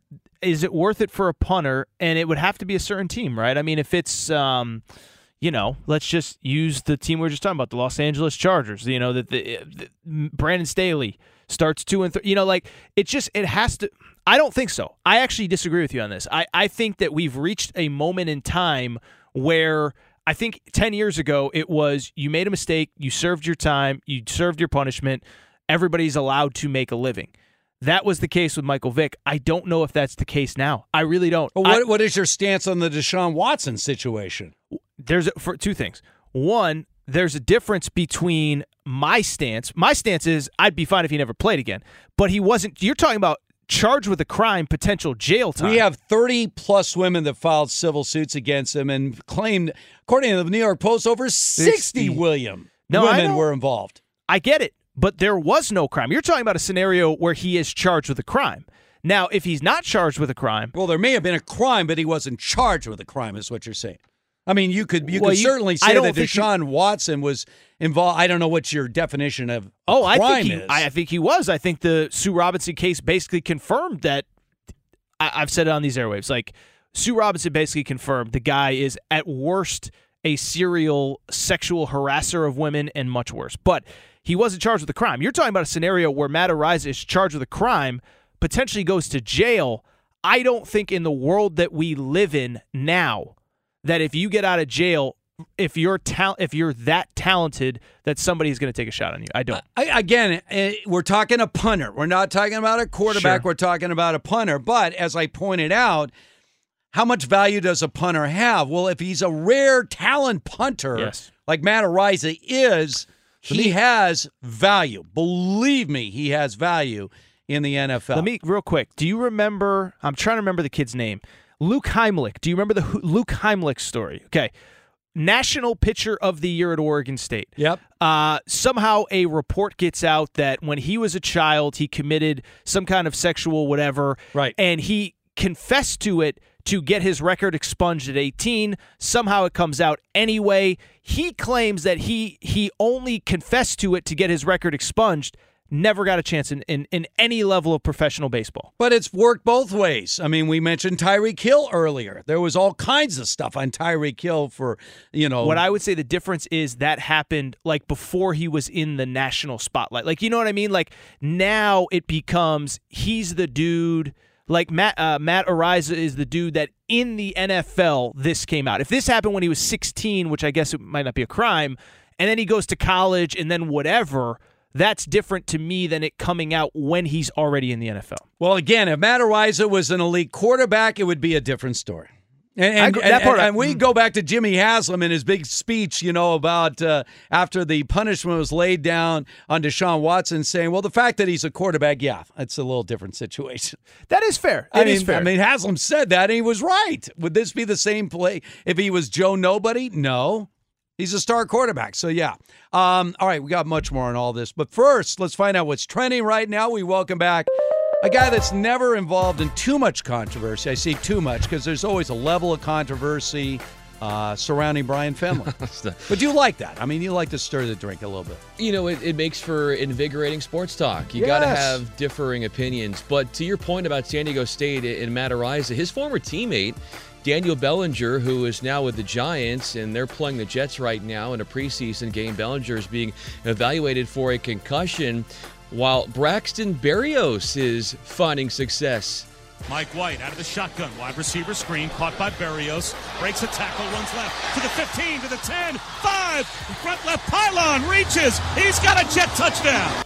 Jets Radio Network, the score currently 17 to 10 Jets over the Giants. Mike White has had two touchdown throws coming in in backup duty after Joe Flacco, who got the start, threw a pick six. White 142 yards through the air, two touchdowns, and the Giants went with starter Tyrod Taylor at the QB position, and he took a huge hit and then was taken off the field and then carted into the locker room. And the cart he was on nearly ran over a security guard on the way into the tunnel. And there's video all over social media of that. They're calling it a back injury for Taylor return is questionable. Lions and Steelers are going to get started here for more preseason play at 4:30 Eastern. Tim Boyle starting at QB for the Detroit Lions, and Mitch Trubisky will get the start at QB for Pittsburgh. NFL Network reporting Vikings wide receiver Bisi Johnson will miss the 2022 campaign after tearing his ACL in last night's preseason game. He tore his ACL in the other knee in training camp last season. ESPN notes former Patriots and Lions defensive end Trey Flowers as a deal in place with the Miami Dolphins. In college football, Auburn choosing TJ Finley, not Finley, Finley. No as the- relation? no relation as Auburn's starting quarterback, according to Bryan Harsin, who is said to make that announcement official within the next 24 hours. Quickly in Major League Baseball, one score to mention here: the Dodgers are up six to one against the Marlins. Julio Urias, the starting pitcher for Los Angeles, out after six innings, seven strikeouts, one hit allowed. Yes, six-one at the bottom of the seventh now, so good pitching for LA. And finally, the Tour Championship is at it.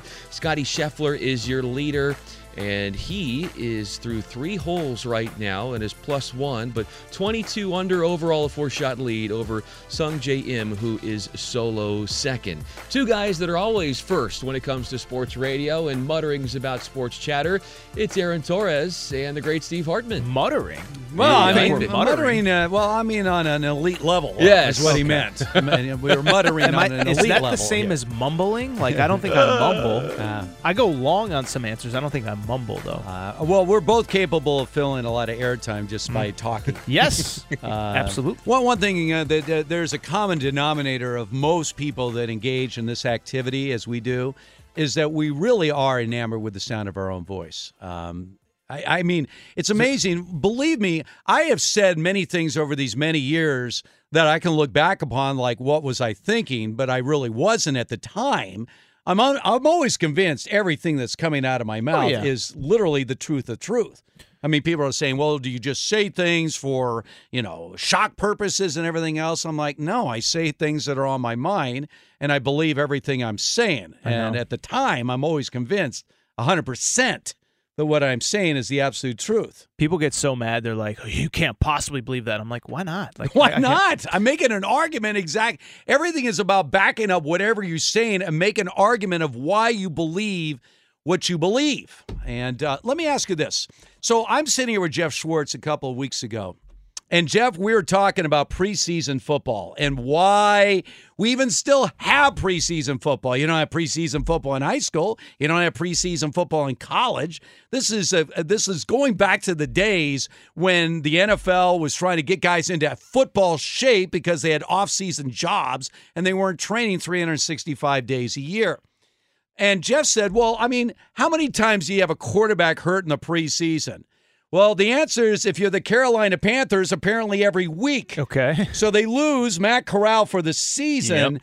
And now this ankle injury that Sam, Sam Darnold suffered is extensive and could keep him out at least four to six weeks, according to Matt Rhule, which now leaves them with one quarterback, Baker Mayfield, and a former XFL quarterback, uh, was a PJ Walker, whatever. So the idea that you can't get a quarterback hurt in the preseason is ridiculous.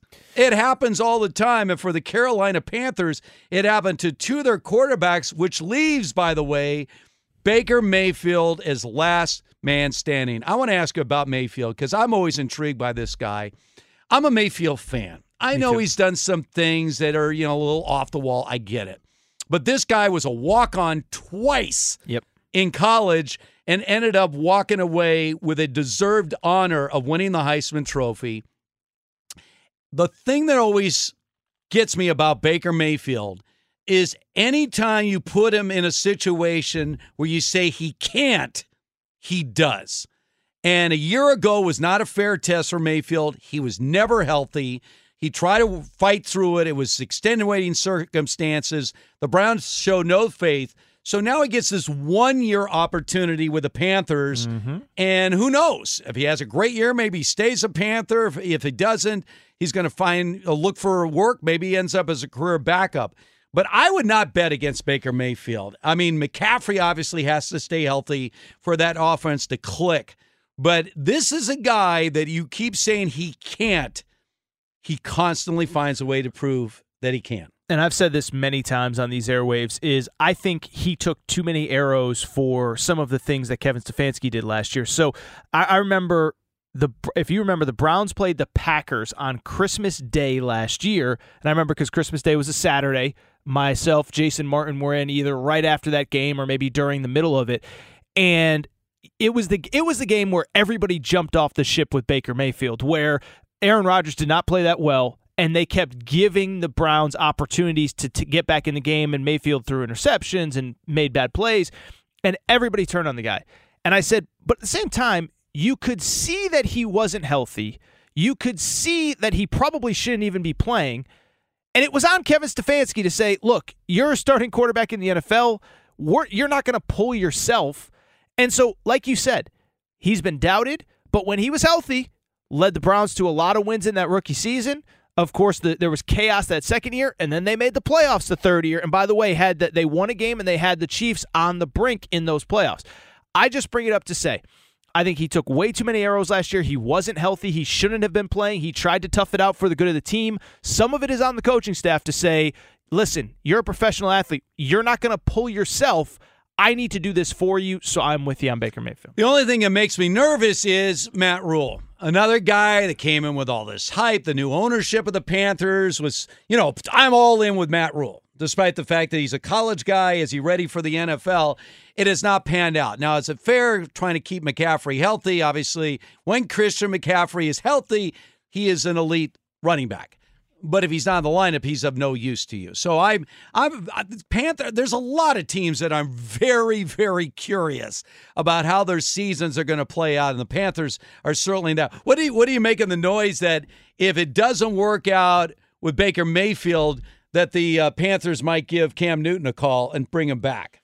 I mean, they got to sell tickets if they're going to fire the coach and they're not winning very many games, right? So, uh, you know, I, I, I don't know, man. I guess I would probably see that when I believe it, but I, I think Cam still wants to play. Obviously, he got limited opportunities last year in the regular season, but no, I don't. I don't. You know, I mean, if he got hurt, that's a different story. But I don't think that, like, I don't see that happening. Well, that would be the act of a desperate coach that probably is going to be shown the door if it doesn't pan out this year in Carolina. All right, I'm going to take a little bit of an early break because on the other side, I want to get into another big quarterback decision in the NFL and why this team decided to go in a direction that nobody could have predicted. Coming up next. Steve Har- There are some things that are too good to keep a secret. Like how your Amex Platinum card helps you have the perfect trip. I'd like to check into the Centurion Lounge. Or how it seems like you always get those hard to snag tables. Ooh, yum. And how you get the most out of select can't miss events.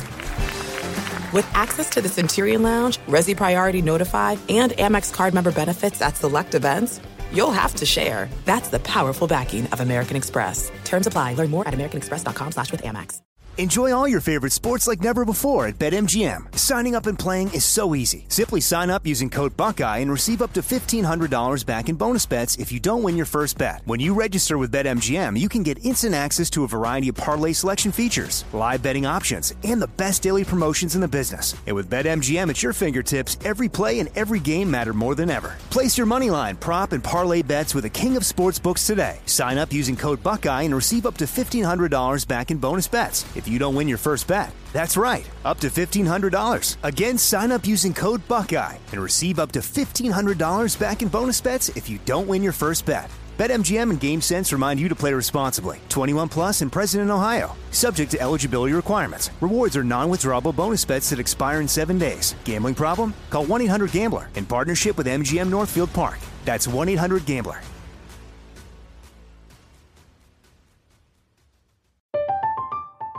I'm Katya Adler, host of The Global Story.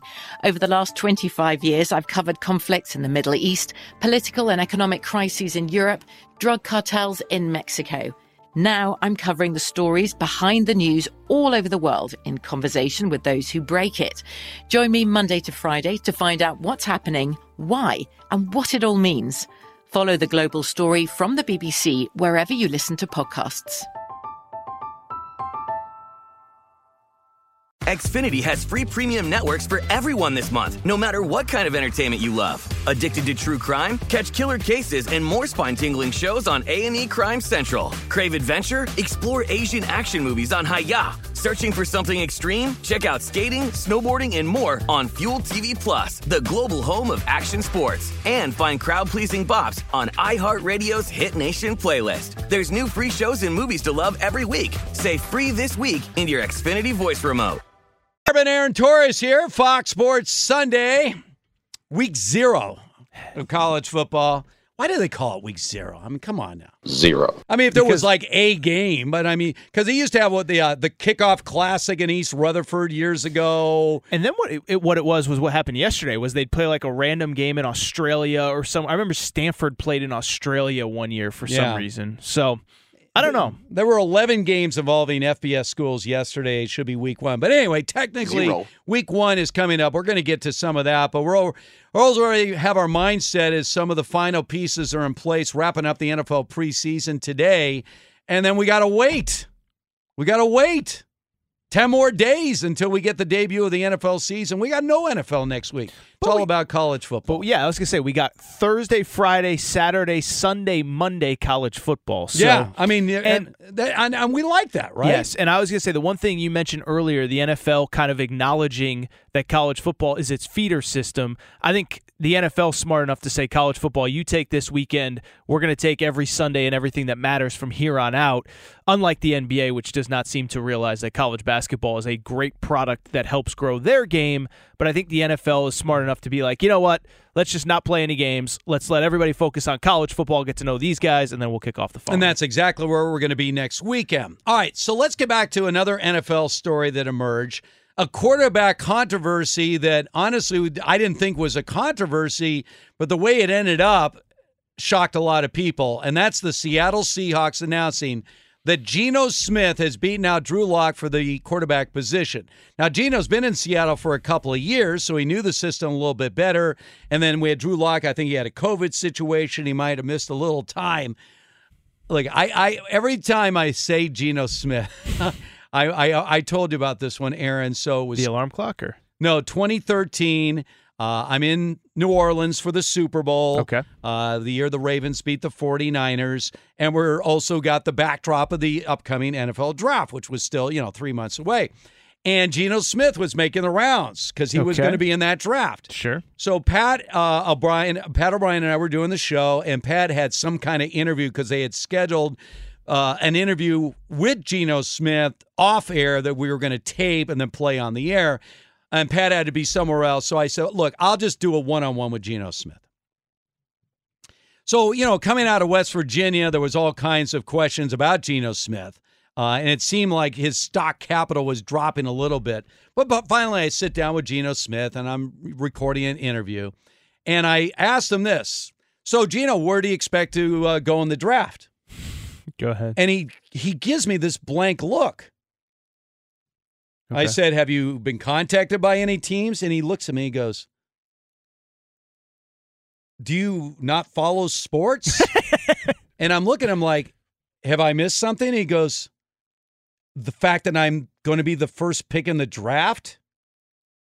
I believe. And it. I mean, he is saying, like, are you the only person on the Yes, planet that has it. not heard that I'm already locked into the number one overall pick in this draft? I mean, he was, I thought he was joking, but it turned out he was looking like looking at me like you are the dumbest person I've ever done an interview with. So I'm like, wow, so you've already talked to people? He goes, I don't.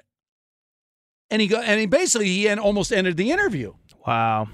I, So know- as it turned out, of course, he was the 39th pick in that draft. Yes. And uh, was the only guy sitting in that green room at the end of day one. It was a very embarrassing situation. So every time I hear about Geno Smith, That's I can't think about anything other than that.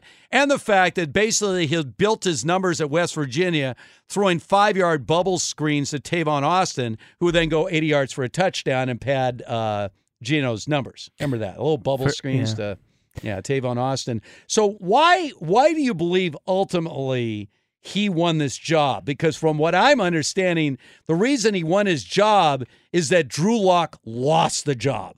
Like Drew Lock is that bad that he lost this job to Geno Smith.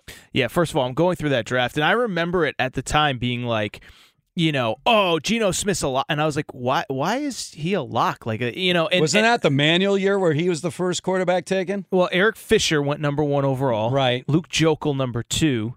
Wasn't much of a Uh, draft. No, Tavon Austin, as you said. Let's see. The first quarterback off the board was EJ. Manuel, Manuel, yeah. 16th overall the Bills.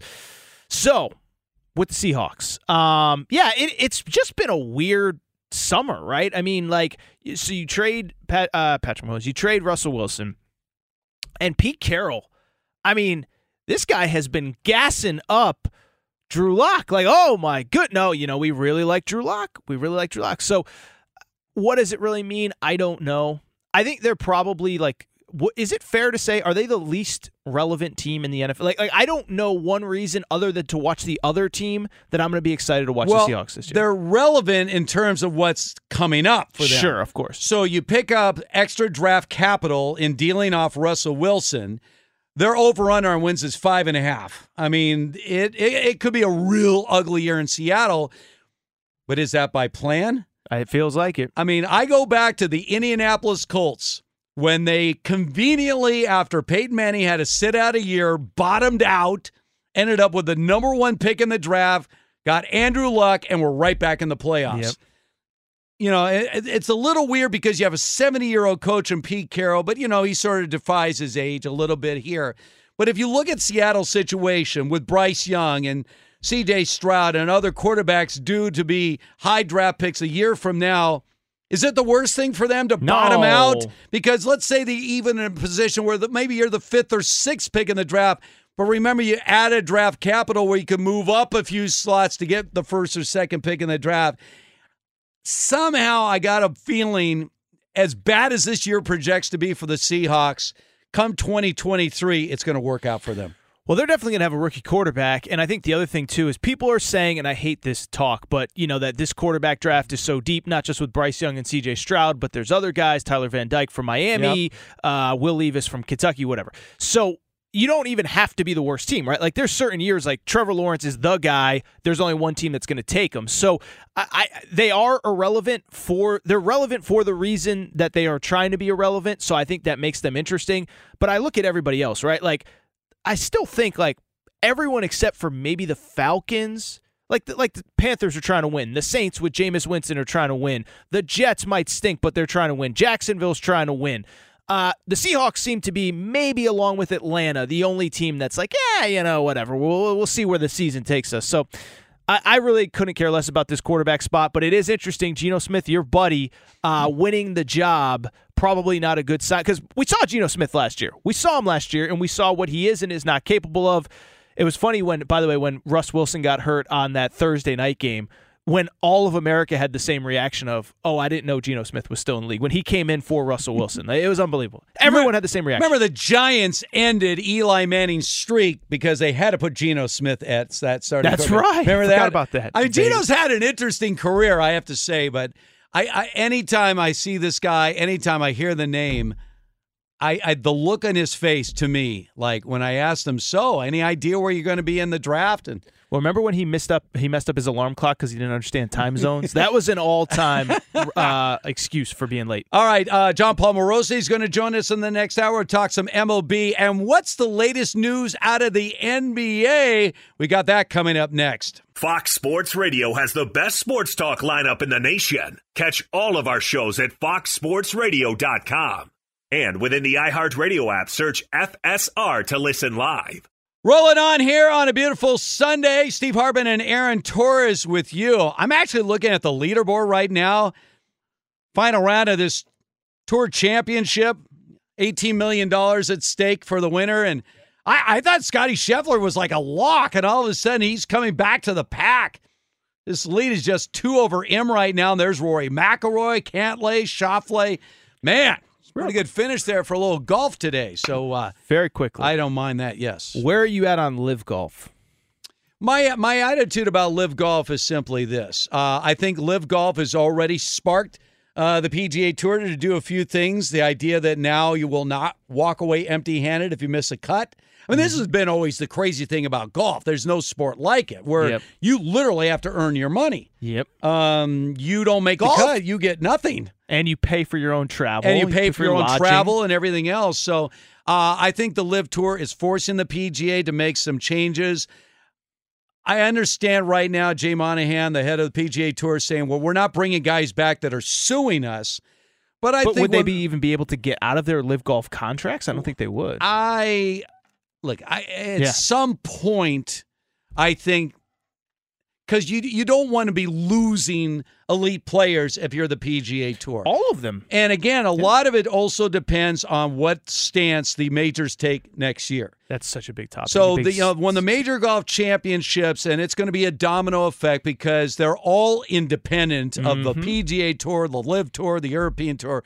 They're all independent. They have no direct tie to any of the uh, tours out there, and you just see that you know, and each one are individual of each other. So whatever they decide, because that's legacy. That's ins- That, that's yes. that's. I mean, there's money, and then there's legacy, and legacy is built on how you play in major golf championships. When I so I, I was always a believer. Once the first guy goes in, takes the arrows for everybody else, then other guys will follow. That's exactly what happened with Phil Mickelson. But when I was convinced that they were going to be able to get players, was when I found out that they're still allowed to play in the major championships. I said, no, listen, no disrespect. I grew up in Connecticut. We have the Travelers Championship every year. It's a great event. Nobody cares about the Travelers Championship. Nobody cares about I can't even name events that aren't. Is the Firestone Classic still a thing in Akron or whatever? Nobody really cares about that. They care about the U.S. Open, the Masters. I still call it the British Open. I know I call it the Open Championship, whatever. They care about that. And if they're still going to be able to play in it, oh, so I can go make generational money uh, uh, over there and still play in the tournaments that the average fan cares about. Uh, sign me up. And so that was where I was curious was if at any point the you know Augusta National, the U.S. Open, somebody would step in and not allow them to play in those events. My guess is is that these major golf championships, which depend on the idea that the best of the best are competing for the biggest championships, they're not going to expel the LIV golfers. They're just not. I agree. You know how many former Masters champions now are on the LIV Tour? And remember, you win a Masters, you have a, a lifetime ticket to play in the Masters. yeah. You're going to eliminate all those people? No way. No way. So, my guess is that at some point, the LIV Tour and the PGA Tour and the European Tour, whatever it's called these days, they're going to have to figure out how to coexist. And they're going to compete for talent based on how much money they are throwing out there. And by the way, this is nothing new in sports. We've had renegade leagues go up against the NBA and the NFL way in the past. And how did they get off the ground? They offered more money to Yep. try to get talent. So this is nothing new. Um, so the PGA Tour just has to accept the fact that A, the LIV Tour is not going anywhere. And ultimately, if the major golf championships decide, hey, we're good, everybody's welcome to qualify. Now, the other thing is the World Golf Rankings. True. Right now, the World Golf Rankings do not recognize the LIV Tour. Well, if you're on the LIV Tour and your World Golf Ranking, which in a lot of cases determines whether you qualify to play in a major golf championship, if you fall off the map there, that's a different story. So anyway, really quick. I was just gonna say I didn't realize how many former uh, Masters champions are on the LIV Tour- Tour. So 2011, Charles Schwartzel wins. He's on the LIV Tour. Yeah. 2012, Bubba Watson. 2014, Bubba Watson. 2017, Sergio Garcia. 2018, Patrick Reed. 2021, Dustin Johnson. That's Right. incredible. Yeah, I didn't realize mean, it was that yeah, many. I mean, that's a lot of, and, and you forgot Phil Mickelson. Well, Phil was, you know, back in the day. Uh, 2010. So 2010. Right. So since 2010, uh, there's been one, two, three, four, five, six, seven, Right. seven of what? Right. Ele- to 11, 12, because there was Uh-huh. no Masters technically in 2020. Right. So, uh, yeah, I, I my guess is they're going to force uh, the PGA Tour to make decisions. They're not going to make it for them. All right. I want to talk because we're going to have Jon Paul Morosi coming up here in our next segment. Get to some Major League Baseball talk, but I wanted to talk to uh, you about the current situation with the Brooklyn Nets. Sure. So when it came out that, you know, Kyrie Irving was still in limbo, they hadn't picked up his player option, and there was all this buzz that he was going to become a Los Angeles Laker, and suddenly Kyrie gets his option picked up by or you know, by the Nets. And immediately Kevin Durant said, "Well, I want out." Even though he has 4 years remaining on his contract. And I'm I'm I'm arguing with people on the air. Well, that's it. He'll get traded. I'm like, why? Joe Tsai paid a record $3.3 billion to buy the Brooklyn Nets. And he did so to play the game. What did he do? He immediately got Durant, he got Kyrie Irving, he got James Harden, ended up trading Harden to get Ben Simmons, whatever. This guy is not just, you know, talking the talk, he's walking the walk. He wants to win an NBA championship. Why would he trade Kevin Durant? What is he going to get in return that's the equal of Kevin Durant? Well, he's got to trade him because Durant wants to get traded. Not unless they get, oh, you'll see, they'll trade him. What's it been, four months now? Kevin Durant is still very much a net. So is Kyrie Irving. So is Ben Simmons right now. They're not going anywhere. What do you make of this situation? So, first of all, I, I felt like, you know, everyone in our business were quick to overreact to everything. I was kind of surprised. I felt like there was an underreaction to Kevin Durant just literally getting dunked on by his owner. And just, he, he goes to his owner, I want to be traded. Owner says no. Well, I'll stay if you fire the GM and the coach. The owner says no. And then a month later, he kind of, okay, we're going to work on this together. And it's like, you just got dunked on. Like your owner just, you know, kind of puts you in your place. So I'm not surprised. A couple things stand out. What I, I do think I was surprised by, Steve, first of all, hate to pat myself on the back. I, I don't hate to pat myself. I love to pat myself on the of back. Of course you do. But I, I was on air with Jason Martin during game three of the ultimate sweep against the Celtics. And I did say at that time, I said, the player empowerment era, it's dead. Lakers are out of the playoffs. Clippers are out of the playoffs. Never made the playoffs both in both cases. Nets are about to get swept. The era of just giving over your entire team, your entire organization to superstars, I think it's done. I've been proven correct. What I have been surprised by with the Kevin Durant stuff, and maybe I shouldn't be, but I am, is the other teams that are seemingly not willing to just give up because I think they see other teams see Golden State, they see Boston, they see Memphis, a cohesive group on the court that believes in the front office, believes in the coaching staff, believes in the vision that has been put in place for them. And so I know there were certain trade restrictions and this guy couldn't get traded because of Ben Simmons and whatever. I am surprised that other teams basically said Kevin Durant might be the most talented basketball player on the planet right now, but we're not blowing this thing up because he has a track record of being unhappy after one year, and then we're going to have to blow up whatever we've built uh, to get him, and then we're going to have to blow it up again in a year or two when he's unhappy. Well, and let's go back when he said, I want to be a Phoenix Sun. And I'm thinking to myself, why would the Phoenix Suns literally gut their entire roster except for Chris Paul and Devin Booker to get Kevin Durant? Mm-hmm. They won 64 games last year. Well, do you honestly think they get rid of everybody else on their roster, whatever is necessary, plus, you know, their drafts for the next, you know, six years because you can't trade consecutive number one picks. So it's like you got to skip a year and the uh, flipping of picks and everything else. Why would they do that? Yeah. Does that well, make them, a, well, you know, Kevin Durant could be a difference maker? And I'm like, the last time I saw Kevin Durant on the court, his team got swept by the Celtics yep. and they neutralized him in that series. So well, don't tell me about that. And by the way, the team that he did win a championship with a team that was, I mean, when you look at the Warriors winning the championship, Steph Curry is past his prime. Klay Thompson hadn't played in two full years. Draymond Green is on his last breath, and they still won a championship. Yep. And you know why they won the championship, though? It's because they had a decision to make, like the Lakers and like some of these other teams have had a decision to make, where they were starting to lose. They were starting to guys were starting to get hurt. Klay is out for a year, then he's out for another year. Steph is out for an extended period of time. And they could have made the decision. We got all these draft picks. If it was LeBron, if it was KD, if it was whoever, trade them all, get me this guy. I want to win right now. And I give the Warriors so much credit. I've been critical of the Warriors through the years, but I give them so much credit. They had a plan. They stuck to it. We're going to draft young guys. We're going to give get these young guys in to you know add fresh legs to to give you guys a little bit of a break. I give them a ton of credit. Let me ask you this: Players win uh, championships, or organizations win championships? You know, uh, you you have to have a baseline level of talent. I, I lean towards organizations. I mean, really there do. is a reason why certain organizations win, including the Dodgers. There's an organization that Well- seems to be pushing all the right buttons. We were talking about it earlier with quarterbacks. I mean, how many quarterbacks do the Jets have to draft before we realize it's not Zach Wilson, it's not Sam Darnold, it's not this guy? Maybe it's the Jets. Maybe it's the Jaguars. May, why are the same four or five teams drafting a quarterback every three years? All right, we're going to flip the page and talk some Major League Baseball on the other side. We're going to check in with our Fox Sports Radio MLB insider, Jon Paul Morosi, will join us coming up next. Steve Hartman and There are some things that are too good to keep a secret. Like how your Amex Platinum card helps you have the perfect trip. I'd like to check into the Centurion Lounge.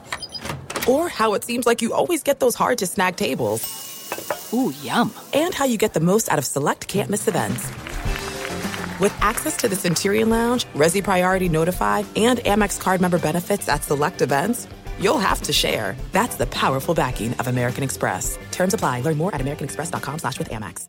Enjoy all your favorite sports like never before at BetMGM. Signing up and playing is so easy. Simply sign up using code Buckeye and receive up to $1,500 back in bonus bets if you don't win your first bet. When you register with BetMGM, you can get instant access to a variety of parlay selection features, live betting options, and the best daily promotions in the business. And with BetMGM at your fingertips, every play and every game matter more than ever. Place your moneyline, prop, and parlay bets with the king of sportsbooks today. Sign up using code Buckeye and receive up to $1,500 back in bonus bets if you don't win your first bet. That's right, up to $1,500. Again, sign up using code Buckeye and receive up to $1,500 back in bonus bets if you don't win your first bet. BetMGM and GameSense remind you to play responsibly. 21 plus and present in Ohio. Subject to eligibility requirements. Rewards are non-withdrawable bonus bets that expire in seven days. Gambling problem? Call 1-800-GAMBLER in partnership with MGM Northfield Park. That's 1-800-GAMBLER.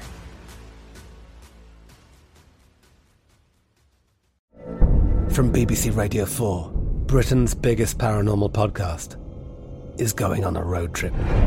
I thought in that moment, oh my God, we've summoned something from this board. This is Uncanny USA. He says, Somebody's in the house. And I screamed. Listen to Uncanny USA wherever you get your BBC podcasts, if you dare.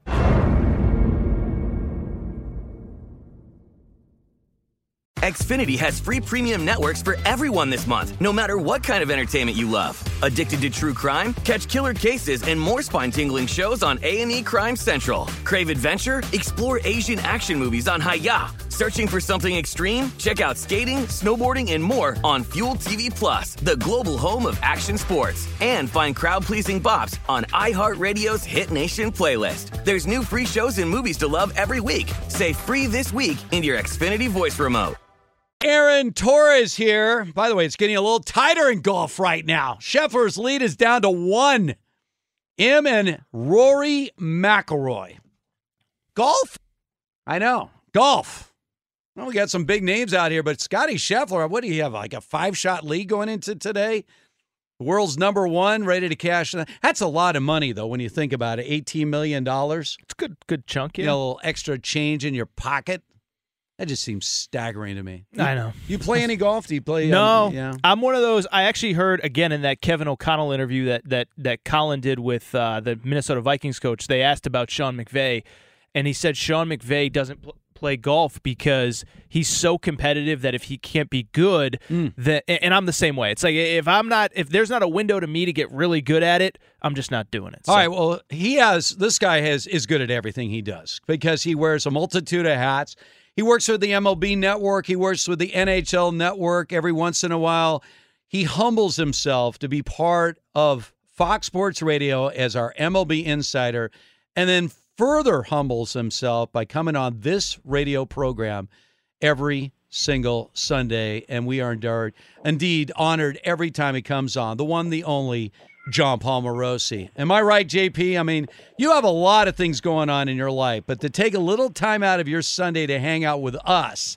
Now, are you in Williamsport still? You still hanging out with the Little League World Series? That's a great question, guys. And first of all, uh, really appreciate the invitation and the, and the kind introduction as you always uh, provide. Too kind, my friends. It's always great catching up with you, uh, Steve and Aaron. But uh, I am not there right now. I, I spent the weekend there last weekend. Little League Classic was extraordinary. Uh, loved it. I got a chance then on Monday to do the Subway Series in New York, so that was another dream come true to be there. But I, I know it's been a great tournament there in Williamsport. Certainly a great championship game uh, going today. And I know also Aaron's got a big week ahead right now with college football Ooh. starting up. So I'm uh, really excited that uh, that Notre Dame Ohio State game for a for a Midwesterner like myself. Uh, I'm going to be watching that game very carefully Saturday night. I, I know uh, what a special game it's going to be for the great Marcus Freeman. I think he's an outstanding choice to lead Notre Dame, and for him to be uh, coaching against his alma mater in his first regular season game leading the Irish pretty special. So that's going to be a great matchup there on Saturday night. We were talking earlier, Aaron and I, uh, JP, about organizations versus talent. I mean, they sort of seem to go hand in hand. Organizations recognizing talent, putting the right pieces together. But right now, you're looking at Major League Baseball and – there are just certain organizations running away with things. I mean, it starts with the Dodgers. I mean, the Mets this year are 36 games over 500. The Astros are 34 games over 500. The Yankees at one point were well over that mark. When it comes to success in baseball, how much is it just talent? And how much is it really at the top? Do organizations really dictate the way they're run? The success the team ultimately has? I think they do, and, and that's why here we are in hiring season again for Major League Baseball, and, and the big question will be who can be found uh, and hired at a spot like the, the Detroit Tigers. They're looking for a GM, and when the Angels are sold and when the Nationals are sold, uh, what are their guiding principles going to be, and, and what what makes an organization special like the Dodgers. I think everybody wants to be the Dodgers. Now, not everybody has the Dodgers payroll and resources, but they all want to be able to to build players and develop players like the Dodgers do, and that's why they've been close to unbeatable, not in an individual game, but just over over time, over a decade. They've been the best team in baseball over the last decade, and the reason is they can spend on the right free agents, they can trade for Trea Turner, they can sign Freddie Freeman, they can trade for Betson and sign him, and and they constantly have the prospects you need to make trades, and then the budget you need to sign a Freddie Freeman. If when you do those two things, it's sustainable success. And I think one thing that the Dodgers have done, I think broadly speaking around the game, is they have made sustainable success cool. There used to be a time where it was all about boom and bust and, and try to win the championship, go all in for it and win it, and then tear it down if you have to. And that's not the way the Dodgers have done things. They have said no to some things. They've been in there pursuing players, whether it was a Juan Soto in a trade uh, or a Bryce Harper in free agency or years gone by and Cole Hamels in a, in a trade. Well, the reason why they didn't get Hamels was was the Phillies wanted some combination of Urias, Bellinger, and Seager. Well, now we know why they didn't make the trade. So I, I think that discipline is is what plays, and and developing your own players is what plays. The Dodgers do that, I believe, better than any other team. The results are there. They've made the playoffs every year since 2013, and they've got a world championship in the mix there to to hang their hat on. So that is what everybody who is trying to rebuild or retool. That's what all of them eventually want to achieve. But it's easier said than done because very few teams, maybe even only the Yankees and Mets, have that same level of financial resources plus the potential infrastructure to build from within. And I would say the Dodgers have greater organizational depth than either the Yankees or the Mets. JP, Steve mentioned a, bunch of teams running away with their divisions, including the Mets. Uh, for people who who don't follow this stuff on a day to day basis, like you, you know the Yankees is pretty self explanatory, right? Aaron Judge, Stanton, Gerrit Cole, high price free agents. Dodgers have been doing this for a while. The Mets, we know they they added Buck Showalter, uh, you know, as a manager in the the offseason. Obviously, Max Scherzer coming in. What has been the secret sauce for the Mets to allow them to have this uh, drastic, incredible turnaround? great pitching, and I think Max Scherzer has been part of that, but not the only reason why. Taijuan Walker has been there, and I think been a really reliable uh, arm for them during the course of the season when he's been healthy. They've been able to get by for a long period of time where they didn't have necessarily Scherzer and DeGrom all at the same time. But Chris Bassitt has had a pretty solid year for the New York Mets. Edwin Diaz in the bullpen, I think, is having what you would describe as an MVP candidate type of a year. I don't think he'll win it, but I think that he might get votes. And if you look at it, and if you were to ask someone who's around the Mets every day, who has been the most important player on your roster all season long, the answer to that question might well be Edwin Diaz.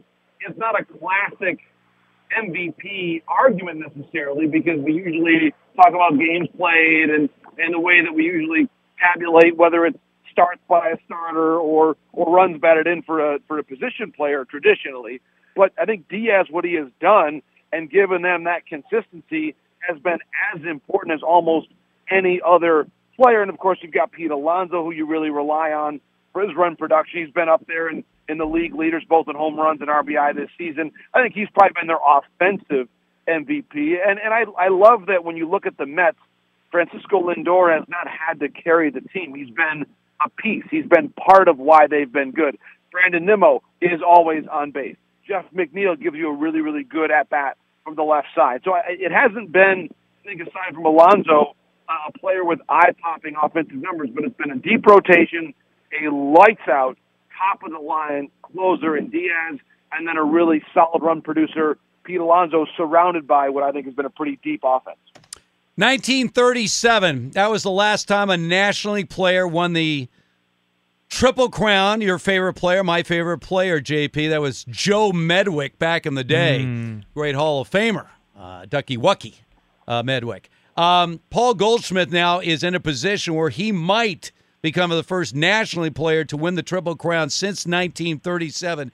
Can you put a little perspective on the career of Paul Goldschmidt, who obviously right now is a runaway favorite to win his first MVP award? He's been second in that voting a couple of times. He's been third.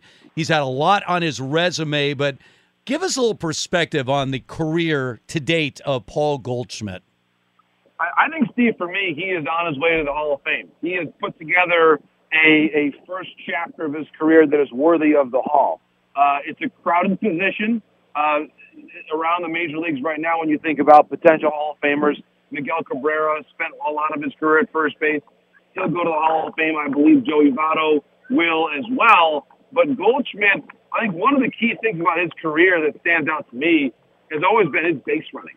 He has been an excellent base runner. So you add in, it's been an elite defense, in my opinion, smart player, great run producer, durable player for a long time, power, and then you add on top of that a great base runner. So I, I think for me, whenever you're in the Triple Crown conversation on a team that's going to win their division, because as you've seen since the trade deadline, the Cardinals have really distanced themselves from the Milwaukee Brewers. He's checked every box. And so the way that he's gone about it has been maybe a little subtle. He's never been someone that's commanded a lot of headlines in terms of the way he plays the game. He's someone that the more you watch him, the more you appreciate him. And I think on that score, um, now you, you look up and see where he ranks among the, the, the career leaders of that position, at least among players this century, let's say. And he's been a first class person on and off the field. So uh, a lot of admiration for Goldschmidt. And uh, to win a Triple Crown, I think would just get the attention more focused on what his all around excellence always has been. Last one for me, JP. Uh, I'm going to throw a little bit of a proverbial curveball at you. You know, Steve said you're great at many things, and you brought up college football. So uh, you live in Michigan. I'm not asking you for any crazy insight, but did you see the story where Jim Harbaugh plans on starting two different quarterbacks in week one and week two? Uh, Cade McNamara in week one, J.J. McCarthy in week two and then making a decision after that. Do you have any thoughts as a guy who lives in Michigan? I know you love Michigan. He football. is a diehard Michigan fan. Uh, I know he's on the road too. I know you're you're doing the baseball thing, so it's not as though you have time to to overanalyze the depth chart. But I was just curious for your thoughts on that, JP. It's a really interesting decision, and a, a couple things stand out to me. Number one, in in McNamara, you've got your captain, so it'd be hard for him to be elected captain by the players and not be on the field when you begin your season at Michigan Stadium. I, that that's one piece of this for me. The other part of it, and with McCarthy, he, he gives you a different look, and I, I think that it it allows Michigan. And I think part of this is they're not playing Notre Dame to begin the season. They're not playing Ohio State in their first game. They should be able to get good looks at both quarterbacks and see what they can do. It allows you to get sort of good tape out there, so to speak, on both of them. And that way, defensive coordinators have more in their mind to have to prepare for. You're sort of putting different looks out there that other teams have to have in mind all season long. I think that's a positive thing. And I also think uh, on some level, Aaron, and you know this because of, of how closely you cover the college game, with with transferring being Mm-hmm. there and, and the, the ease of the transfer portal, and you've got a player, McCarthy, who's a talented player. He, he would probably start at 90% of, of universities across um, the, the FBS right now. Give him a start. I mean, I mean, I, at some level, you got good players, play them. And I think that nowadays, when you look at how much has changed in college athletics and transfer portal, the um, the name, image, and likeness, all those different dynamics, it, it's a different game. Players have more say than they've ever had, which I think is a good thing. And so when you look at that, you have to adjust. It, it, it can't just be well. Adjusting for a coach can't just be well. We've got to do different offensive packages with ten position and a twelve formation, whatever. You know, it, it can't just be the schematic stuff. You have to handle your players differently. This is probably not how Jim Harbaugh would have handled it 20 years ago. But guess what? It's not 20 years ago. It's a it's a different world that we're in. And so I, I think from that perspective, he's handling it the right way. A little more transparency is good. You get your players involved, and I'm I'm a big believer that in sports you have a you have good chemistry when everybody on your roster, within reason, feels like they've got ownership in how things are going. And I think rather than having McCarthy be bummed out eh, after the first announcement and and sort of there being a schism in your dressing room, you've got a better a better feeling now. Everybody's going to get their opportunity. So I think it, it's a unique way to do it when you look at the the history of the game. But I think that it, this is Jim Harbaugh doing a pretty good job of adjusting to his present reality. Well, JP, when we check in with you next week, I'm going to predict that your Wolverines will have at least one victory under their belt. They're 27 point favorites at home against Colorado State. All right. So you should have that victory under your belt when we talk next week. I, I, I would say so, and, and I think I'm telling you that to see Ohio State and Notre Dame playing as well, uh, it's just it's it's great. It's great theater. Uh, that's a rivalry that has never really had the chance to develop because Ohio State never really wanted to schedule Notre Dame uh, because of the number of Notre Dame fans that live in Ohio. that never really wanted to sort of cleave the state, if you will. And so to see that game scheduled now, it's just people who appreciate the history of the game, guys, as we all do.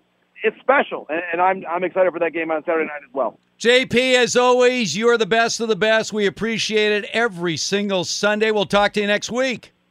All the best, guys. Thank you. It really enjoyed the conversation. That Thank is you, uh, JP. Jon Paul Morosi. Now, he is a Michigan man through and through, but he took a detour in college. Okay. Uh, he ended up having to settle to go to Harvard. Oh, really? Yeah, John Paul went to Harvard. I didn't know that. Yeah, he No he, he went to Harvard, but he almost never mentions it. Like he is I- a I've known him he for is 10 a years. I had no Michigan idea. Wolverine fan through and through. He's a big Tigers guy. He's a Michigan man through and through. He just said he did a little four year detour and went to uh, Harvard and then came home. You know, so By the way, did you see the schedule where the Yeah. the quarterback will be decided game three? When you have two quarterbacks, you have no quarterbacks, right? Isn't that what the old saying well, is? I do think this is sort of the exception, and I think JP, my analysis of it is the same as his. Is you have the established starter, the other guy has the higher upside, and then you got to be careful if you don't play him at all, he hits the portal. But game three, when the decision will be made, that's when the UConn Well, how- Huskies very walk into quickly. the, uh, how stunned are you under Jim Harbaugh that there hasn't been any standout quarterback at Michigan? I It's mean, the they story. just have guys playing the the, position. It's I mean- unbelievable. No, I, it's I mean, that's that's the one thing we assumed Jim Harbaugh was going to bring to the University of Michigan was a little higher level of quarterback play. and at least to this point, we haven't seen it. And what's wild is Ohio State, which was kind of a ground and pound team for so long, they've turned into quarterback U with obviously, Mm-hmm. unfortunately, the late Dwayne Haskins, uh, Justin Fields, and now CJ Stroud, the potential number one pick next year. All right, let's find out what's trending right now. A guy that excels, just like JP. I don't know if you went to Harvard uh, the way he did. Where'd you go, Fenley, Memphis? Uh, so, well, I worked in, in local television in Memphis, but I actually went to college at UNC Greensboro. Whoa, Yes. What are they, the So it's Hornets? They are the Spartans. Yeah, I was Uh, close, yeah, yeah. they should have thought of Hornets, something- Spartans. Yeah, Kind I of mean, the same thing, yeah. How dare you take Michigan State? I mean, Michigan State took that mascot from us. I mean, let's be honest. Right. Hey, don't forget about San Jose State. Oh yes. Do they go to refer them as Sparty, the way the Spartans do? Somewhat. They don't Yeah. go to it as often, but they've had decent basketball. They almost beat Gonzaga a couple years ago in the NCAA tournament. And Yeah. Our head coach Wes Miller went over to Cincinnati. That's so, right. yes. Hey, Fenley, what's your connection to Ole Miss? I've always wondered. Yeah, that. so my sister and my dad went there. Oh, okay, I Yeah, see, I see. so I and see you know sporting what? the Ole Miss sometimes. Well, Yeah. I, I can pick it up in his accent every Oh, time you hear yes. Brian Finley. A lot of Mississippi in you. Well, you, you guys brought up Harvard. Ole Miss is O- Ole Miss is considered the Harvard of the South, and, Yes. and I'm not just making that up. Uh, I thought that take was that- Vanderbilt. Okay. Yeah. The Harvard of Oxford, Mississippi. Is that, is that, is that what they call it? Oh, oh. We all come from somewhere, don't we? Yes. We all come from somewhere. Yes. Yeah. So NFL preseason, we're wrapping things up here on that front today, and the Giants are currently leading 24 to 17 against the Jets inside nine minutes to go in the fourth quarter. Now, this, despite the fact that Tyrod Taylor, who started the game at quarterback for the Giants, got knocked out of this game early with a back injury. Davis Webb stepping in and doing a pretty admirable job 139 yards, passing one touchdown throw.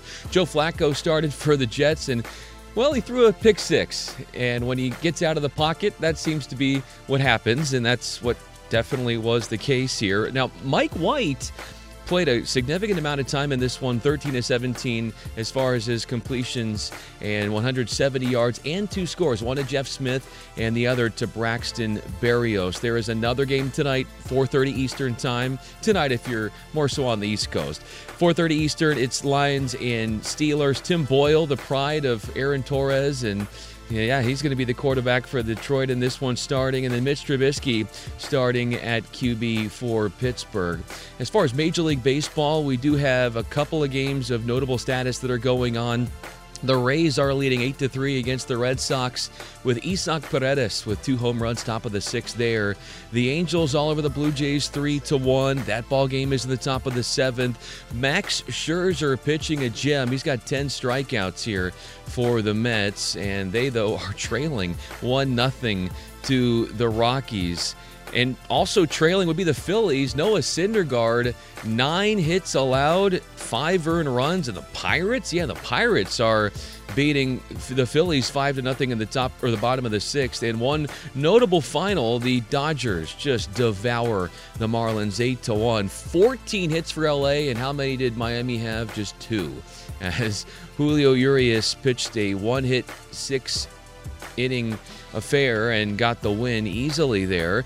Also, as Steve brought up, the Tour Championship is in progress, and Scottie Scheffler has gotten a birdie. Yeah. He picked up a birdie on eight, so now he's got a one shot lead over Rory McIlroy. For a while, they were both tied at 20 under overall in this final round, but McIlroy is there on a tear through this front nine, Steve and Aaron. Oh. Three under through eight. Scheffler is plus two through eight. And keep in mind that Scheffler had to finish up his third round today because of weather yesterday, so he's playing more than 18 holes. But can I see, and can we all see, as I said it back to Steve Hartman and Aaron Torres, Scheffler, will he pull it out? The world number one. And for now, guys, he's in on the PGA Tour, not LIV. So hopefully we'll see what happens. But $18 million if he pulls this out. Not a. Well, that's not a bad gig. I mean, they got some great paydays, obviously, especially in advance money for Yeah. some of these golfers. And, you know, they hand Scottie Scheffler, I don't know, $100 million just to join the tour. Mm-hmm. But $18 million is at stake today. And Scheffler, yeah, after getting caught by McIlroy, uh, reassumes a one shot lead. We're watching the golf right now. So uh, thank you, Brian. As always, appreciate your input. All right, coming up on the other side, I don't know if you know this, Aaron. I did not know that. But oh, sorry, sorry. I don't know if you know this, but I have a Heisman vote. Now, I, I rarely, if ever, ever talk about Oh, my, my status as a Heisman voter. Actually, I do it every second of every day. Um, I, I, I want to get your thoughts, though, as we head into the college football season uh, in terms of dark horses. Because on the other side, I'll explain why everyone you think should win the Heisman in 2022 will not win the Heisman in 2022. Coming up next. This is it. We've got an Amex Platinum Pro on our hands, ladies and gentlemen. We haven't seen anyone relax like this before in the Centurion Lounge. Is he connecting to complimentary Wi Fi? Oh my, look at that, he is! And you will not believe where he's going next. The Amex dedicated card member entrance for the win! Unbelievable! When you get travel perks with Amex Platinum, you're part of the action. That's the powerful backing of American Express. Terms apply. Learn more at americanexpress.com slash with Amex. Enjoy all your favorite sports like never before at BetMGM. Signing up and playing is so easy. Simply sign up using code Buckeye and receive up to $1,500 back in bonus bets if you don't win your first bet. When you register with BetMGM, you can get instant access to a variety of parlay selection features, live betting options, and the best daily promotions in the business. And with BetMGM at your fingertips, every play and every game matter more than ever. Place your moneyline, prop, and parlay bets with the king of sportsbooks today. Sign up using code Buckeye and receive up to $1,500 back in bonus bets if you don't win your first bet. That's right, up to $1,500. Again, sign up using code Buckeye and receive up to $1,500 back in bonus bets if you don't win your first bet. BetMGM and GameSense remind you to play responsibly. 21 plus and present in Ohio. Subject to eligibility requirements. Rewards are non-withdrawable bonus bets that expire in seven days. Gambling problem? Call 1-800-GAMBLER in partnership with MGM Northfield Park. That's 1-800-GAMBLER.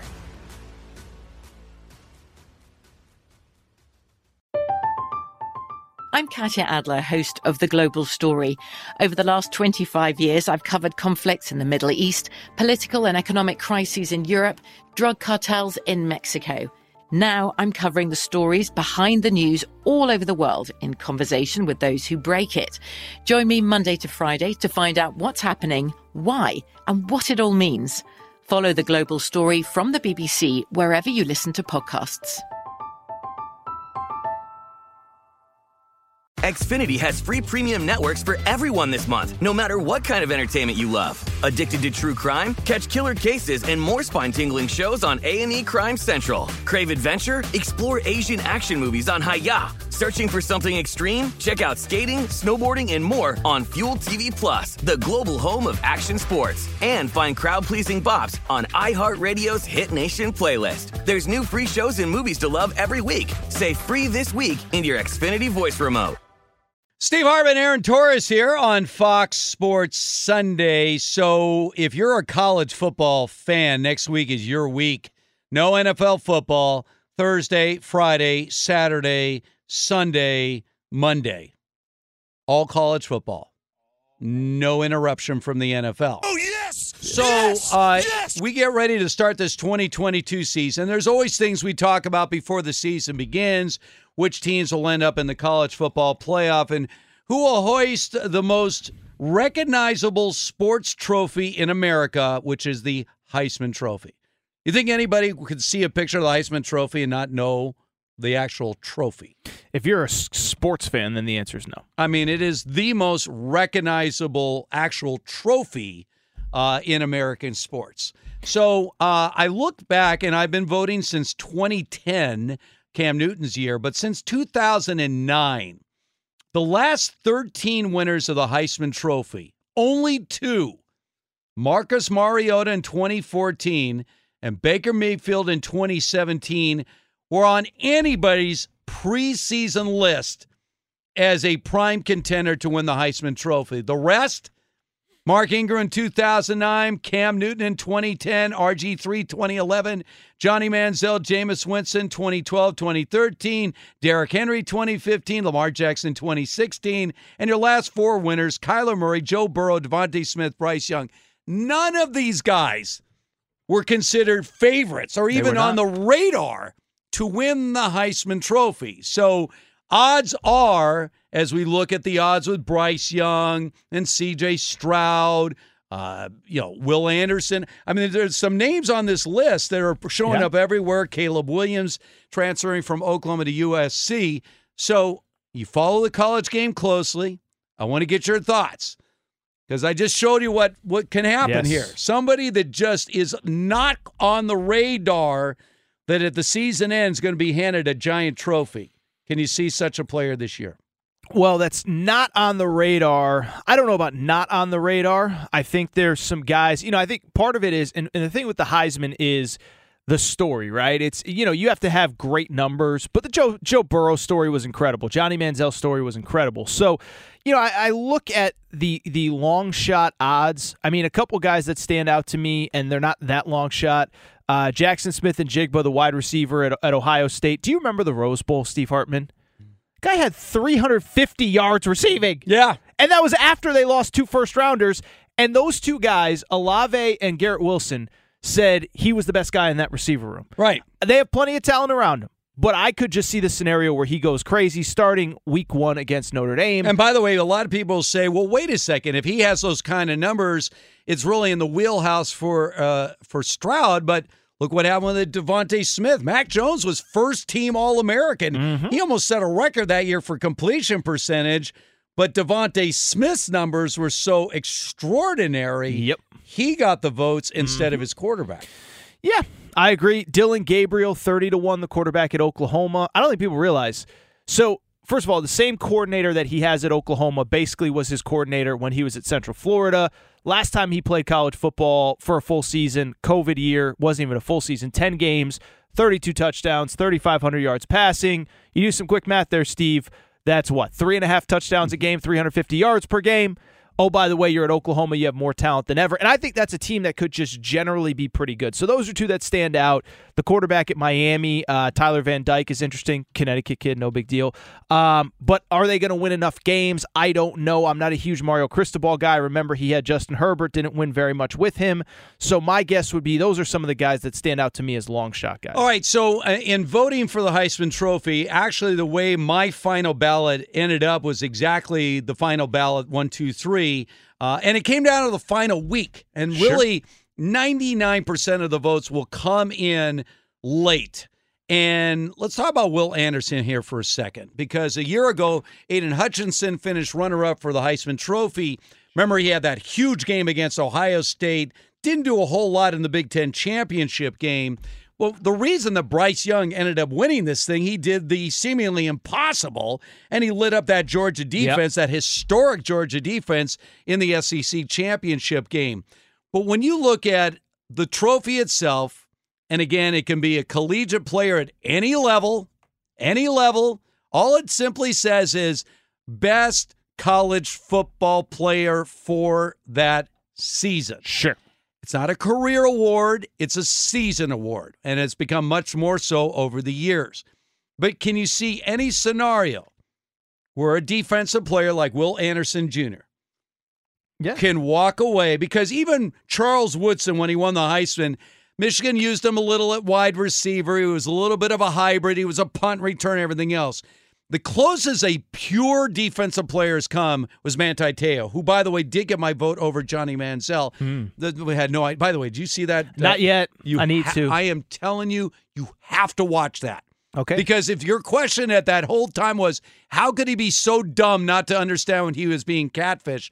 It'll explain everything to you. It's unbelievable. But Cannot wait. Yeah. um, can you see a scenario where a guy like Will Anderson Jr. can actually walk away with a Heisman Trophy? Well, I I bet him when I was in Vegas at thirty to one. I'm Mhm. looking at one sports book. He's down to sixteen to one. So I don't want to say that I moved the number. a lot of people are writing that though. Well, I'll just say really quick. Heisman is about a story. This was a guy that statistically was better in every category last year than Aidan Hutchinson. Aidan Hutchinson finished as number two, uh, and I think Alabama fans were mad at the time. He's going to put up incredible numbers. The only question from my perspective, I told you on your Friday show, we saw it a few years with Tua.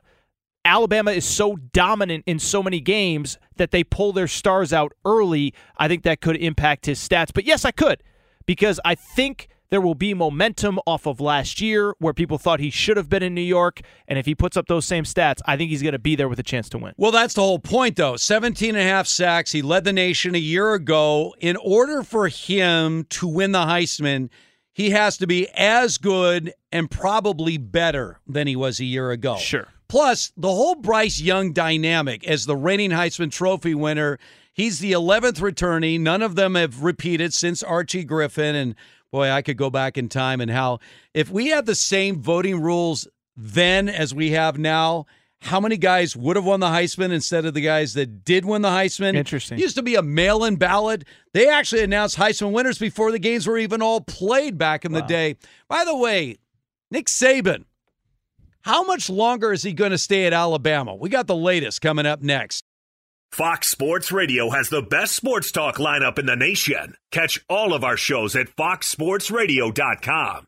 And within the iHeartRadio app, search FSR to listen live. Rolling along here, Steve Hartman and Aaron Torres with you on Fox Sports Sunday, and we are continuing the countdown to full blown football. Yeah, I know September's around the corner. We'll get down the stretch of Major League Baseball. NBA's around the corner. What about college basketball? Your bread and butter. Where are we on the college basketball schedule right now?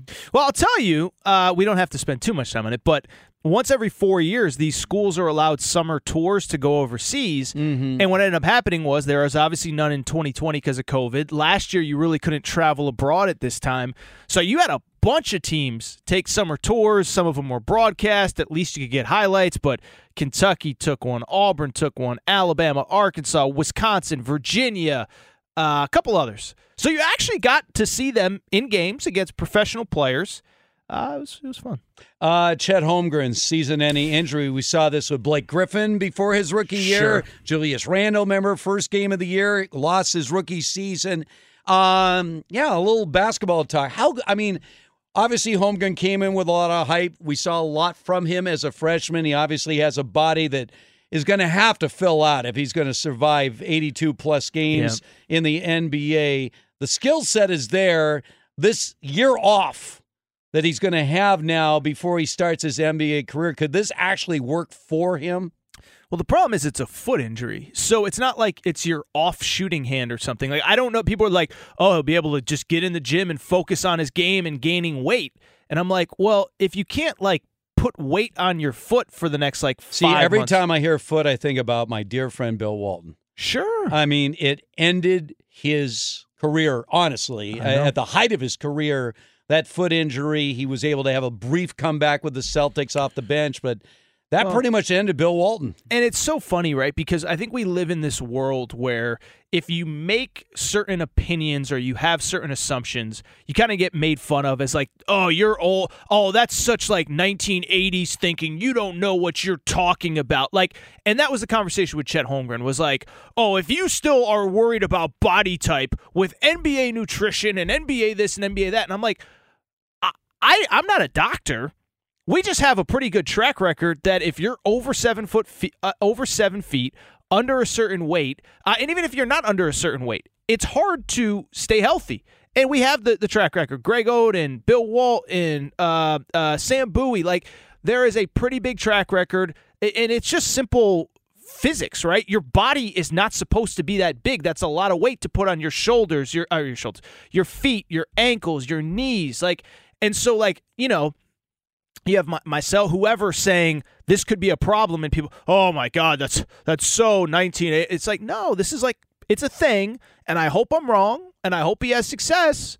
But we have like a 50 year track Well- record. If you're seven feet, it's pro- you're not, probably not going to play 20 years in the league. Well, and there's also the reverse of that, carrying a lot of weight like Zion Williamson. Well, you know, you eh. blow through your shoe, and you're looking at a guy who at age 19 is naturally 275, 280 pounds. Now, I don't know what you weighed at 19. My guess is at nine- 21 or 22, as you mature, your body matures, you just put on natural weight. Yes. Which is natural for everybody. Uh, and when you're at a starting point like Zion Williamson, It's a great point. um, I was, I, I mean, I look, I recognize the talent, but I'm like, how can you count on this guy being healthy? I mean, were you just blown away? They gave him this huge contract extension after sitting out an entire year. So two things on Zion. One, what cracked me up, and again, this is my background in college athletics, is like you you had this narrative, and I think if you ask somebody like Doug Gottlieb, who's around college sports all the time, there was this narrative of, well, you know, well, wait till he gets into an NBA strength and conditioning program, and he'll he'll trim that body fat, no problem. It's like you do understand Duke is like basically an NBA team. Like like every nutrition, meal plan, weight room, facility, recovery. I guarantee you Duke has better facilities and and trainers and nutritionists and everything than some NBA teams. Now, if he had gone to fill in the blank. You know, if he had gone to uh, Butler, then yes, he probably doesn't have access to the same. But Duke, he has access to everything. So the idea that they didn't have a weight room at Duke and they didn't have a nutritionist at Duke and they didn't have a, a guy, you know, f- counting every calorie. So that was dumb. Now, to the extension part, I did find that part interesting because on the one hand, I totally get it. I did get a little annoyed though in the uh, the lead up to the extension of you know them asking him and him being like, "Well, this is where I want to be," and I understand whatever, but at the same time, it's like the team just made the playoffs without you. Brandon Ingram established himself as an all star without you. Herb Jones is one of the best young players without you. If I was Zion and they're asking me about an extension, my answer probably would have been, "Listen, I just want to get back on the court and help my team win." And uh, the, the way he answered those questions kind of bothered me. I know he's young, 21 years old, same birthday as me, by the way, no big deal. Um, I just, I, I don't know. It, something about it was just like, dude, you haven't done anything to contribute pretty much anything. I know he was an all star, but didn't impact winning just focus on getting healthy and, and like I don't know that that part irked me a little bit. All right, uh, well I'm going to stay with the NBA for a second here with you because I'm going to take full advantage of your knowledge of Let's it. do It's it. certainly a guy that you have followed since his college days, Anthony Davis. Sure. So all the noise about the uh, Lakers and giving uh, LeBron the extension, and look, LeBron is LeBron, and I, I would never bet against LeBron James. To me, it's like you would never bet against Tom Brady. I mean, the guy averaged over 30 points a game last year. Uh, on a bad basketball team. So LeBron's always going to show up. But all this noise about Kyrie Irving, or are they going to keep Russell Westbrook? Now they made the deal to bring in Patrick Beverley and his defense. To me, I'm like, none of this matters. None of this matters unless Anthony Davis is on the court. Now, you've known him since his college days at Kentucky, or days, that one year spectacular season.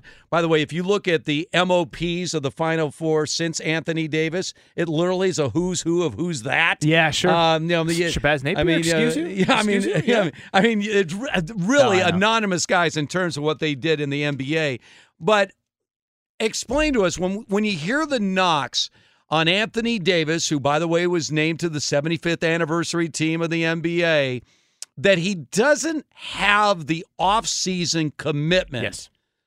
to keep himself physically ready to endure in an 82 game season, which he's never come close to playing 82 games in a season, even going back to his days with the Pelicans.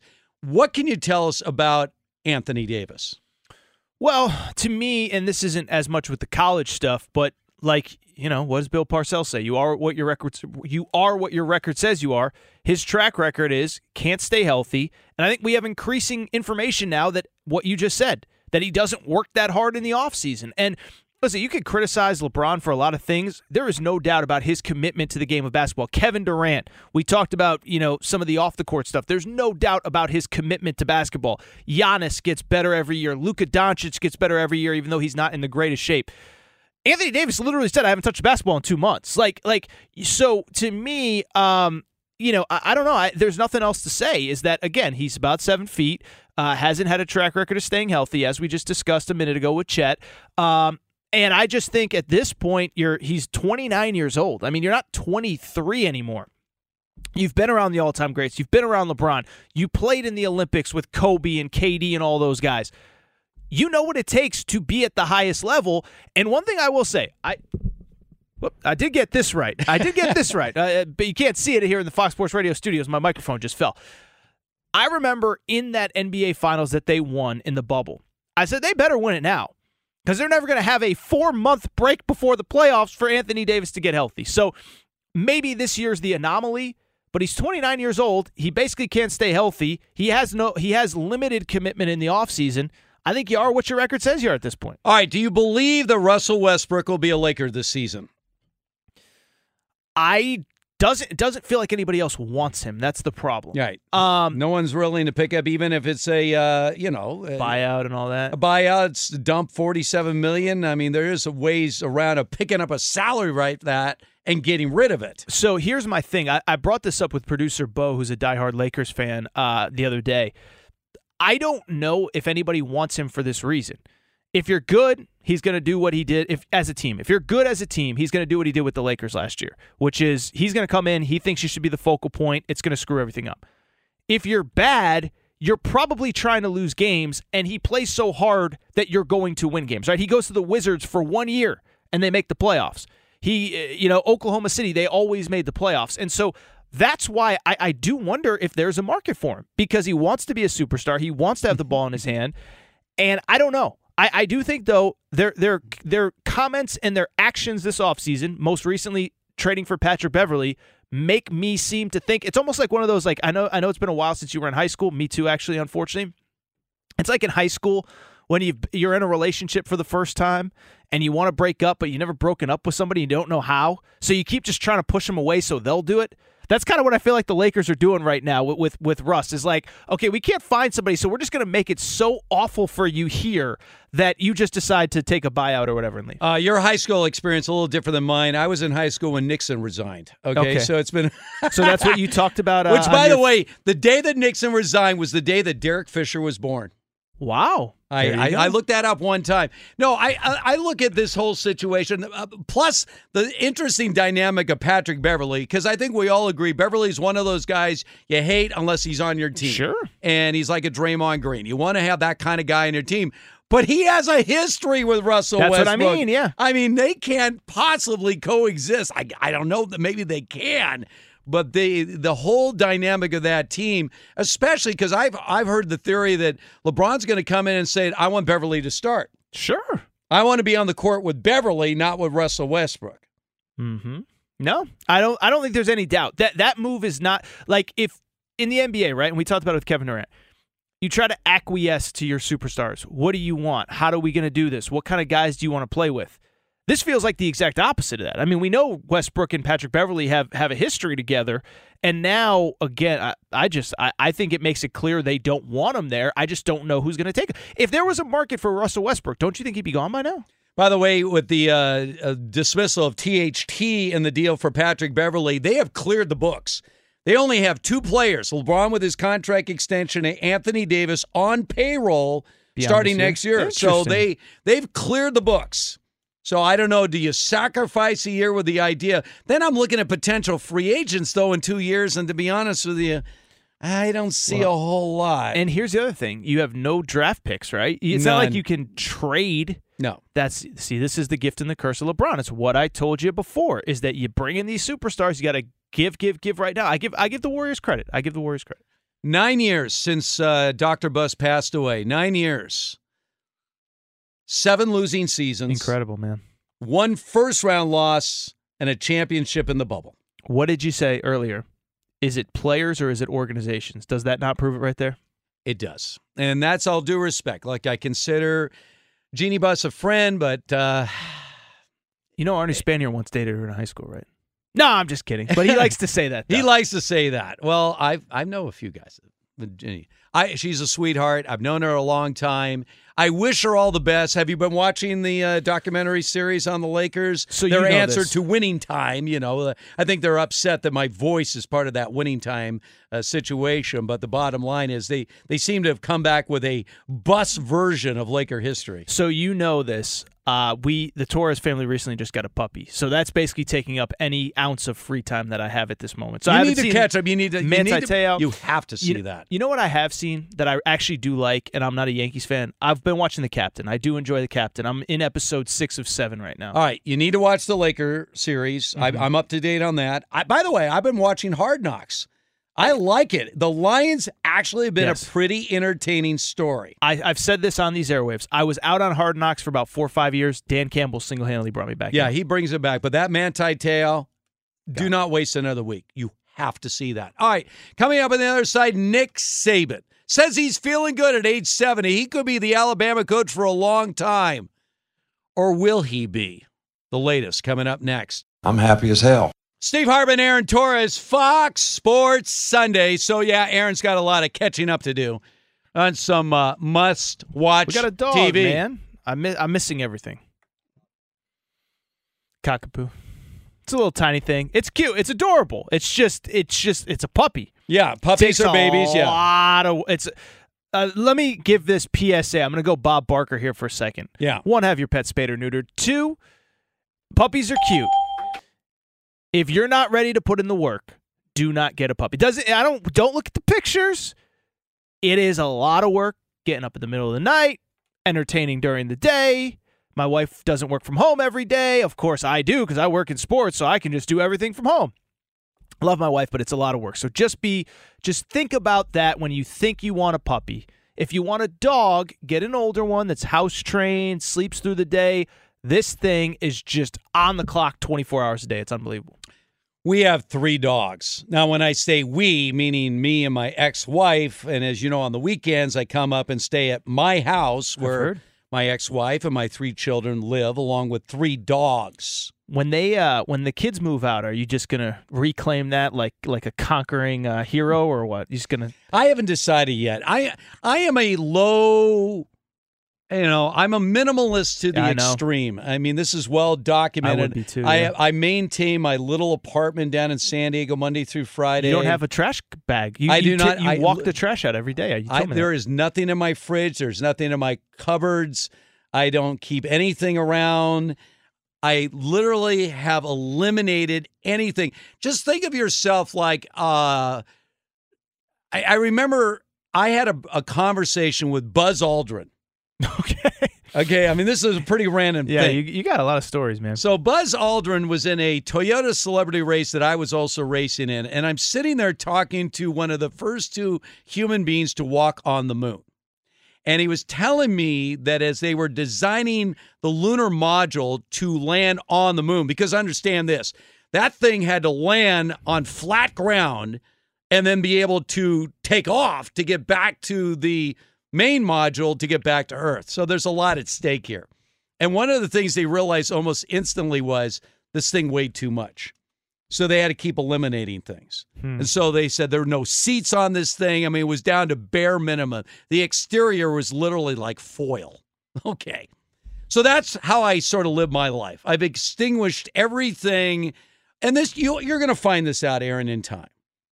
As you get older and you sort of experience life and you try things, that's part of life, right? You, I want to try this, I want to try, and then you you whittle it down to the things you actually realize you actually need. Sure. So, uh, but as from a dog standpoint, they're just like children. I always say this about being a parent. I have three amazing kids in their twenties. But if I had that much impact as their parent, or their mother had as their parent, wouldn't they all be the same? In what way? Personalities, So, oh, priorities. so what you're saying is you had no real control over. You have no control. You create life, you support them, you love them, hopefully, you know, without any restrictions, but they're going to follow their own path. Dogs are the same way. Okay.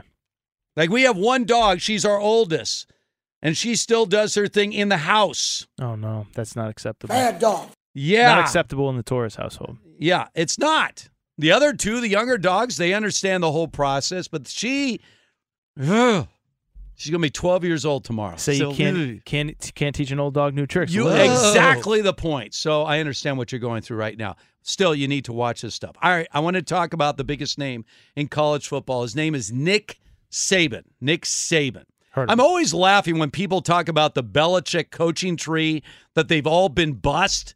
It's a I great mean, point. there's one guy that wasn't a bust. His defensive coordinator when he was the head coach of the Cleveland Browns was a guy named Nick Saban.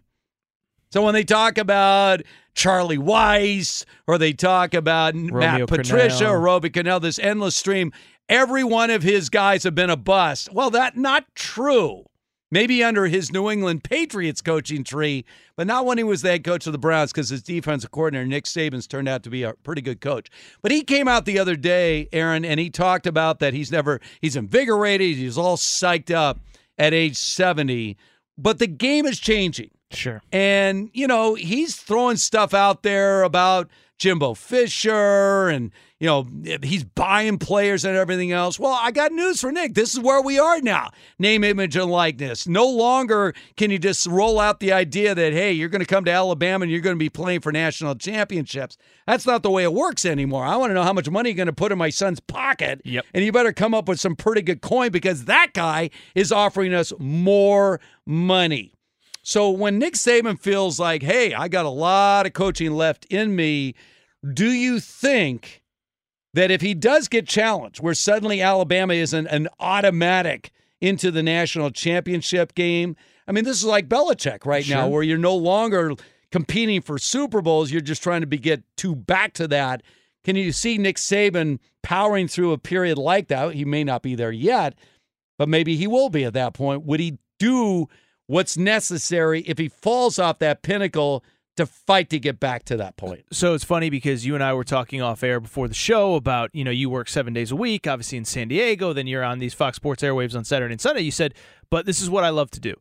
And so, by all accounts, by the people that are around him every day that I talk to in Alabama, they say that this guy he genuinely he genuinely loves 5 a.m. to 10 p.m. or whatever his schedule is. He loves going into the home of high school players. He loves selling the vision of getting you to the NFL. And I, I, guess I didn't hear this, but I guess he was on Dan Patrick the other day, and and he was asked about retirement, and he kind of said the same thing. But he also said, you know, I don't have to quit my job to still do the things that I want to do. I can go play golf once or twice a week, or, or I can still travel during the summer. So I do believe that. Now, what I also believe is exactly what you said. Now it is almost like Belichick, where other people have his blueprint. Kirby Smart was with him for 10 years. Kirby Smart has the blueprint at Georgia. Younger, invigorated. Maybe he's quicker to, to adjust to this new world. Jimbo Fisher has the blueprint. Lane Kiffin has the blueprint. Steve Sarkisian has the blueprint. So if it isn't that automatic 11 and 1, 12 and 0, it's easy to say on Dan Patrick, I love what I do. I can't see myself walking away. It's another thing when all of a sudden Jimbo Fisher has just as much talent or Kirby Smart has just as much talent, and it isn't that cakewalk to a championship. I'll be curious.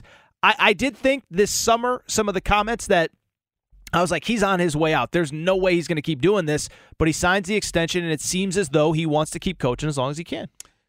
It's amazing when you think about the money he makes. I don't know what is it about ten million a year. It's over eleven now. Yeah. Over eleven now, and he's still grossly underpaid. Yes, grossly underpaid. Thank you. in terms of what he brings to that state the amount of revenue generated by a powerhouse Alabama football program.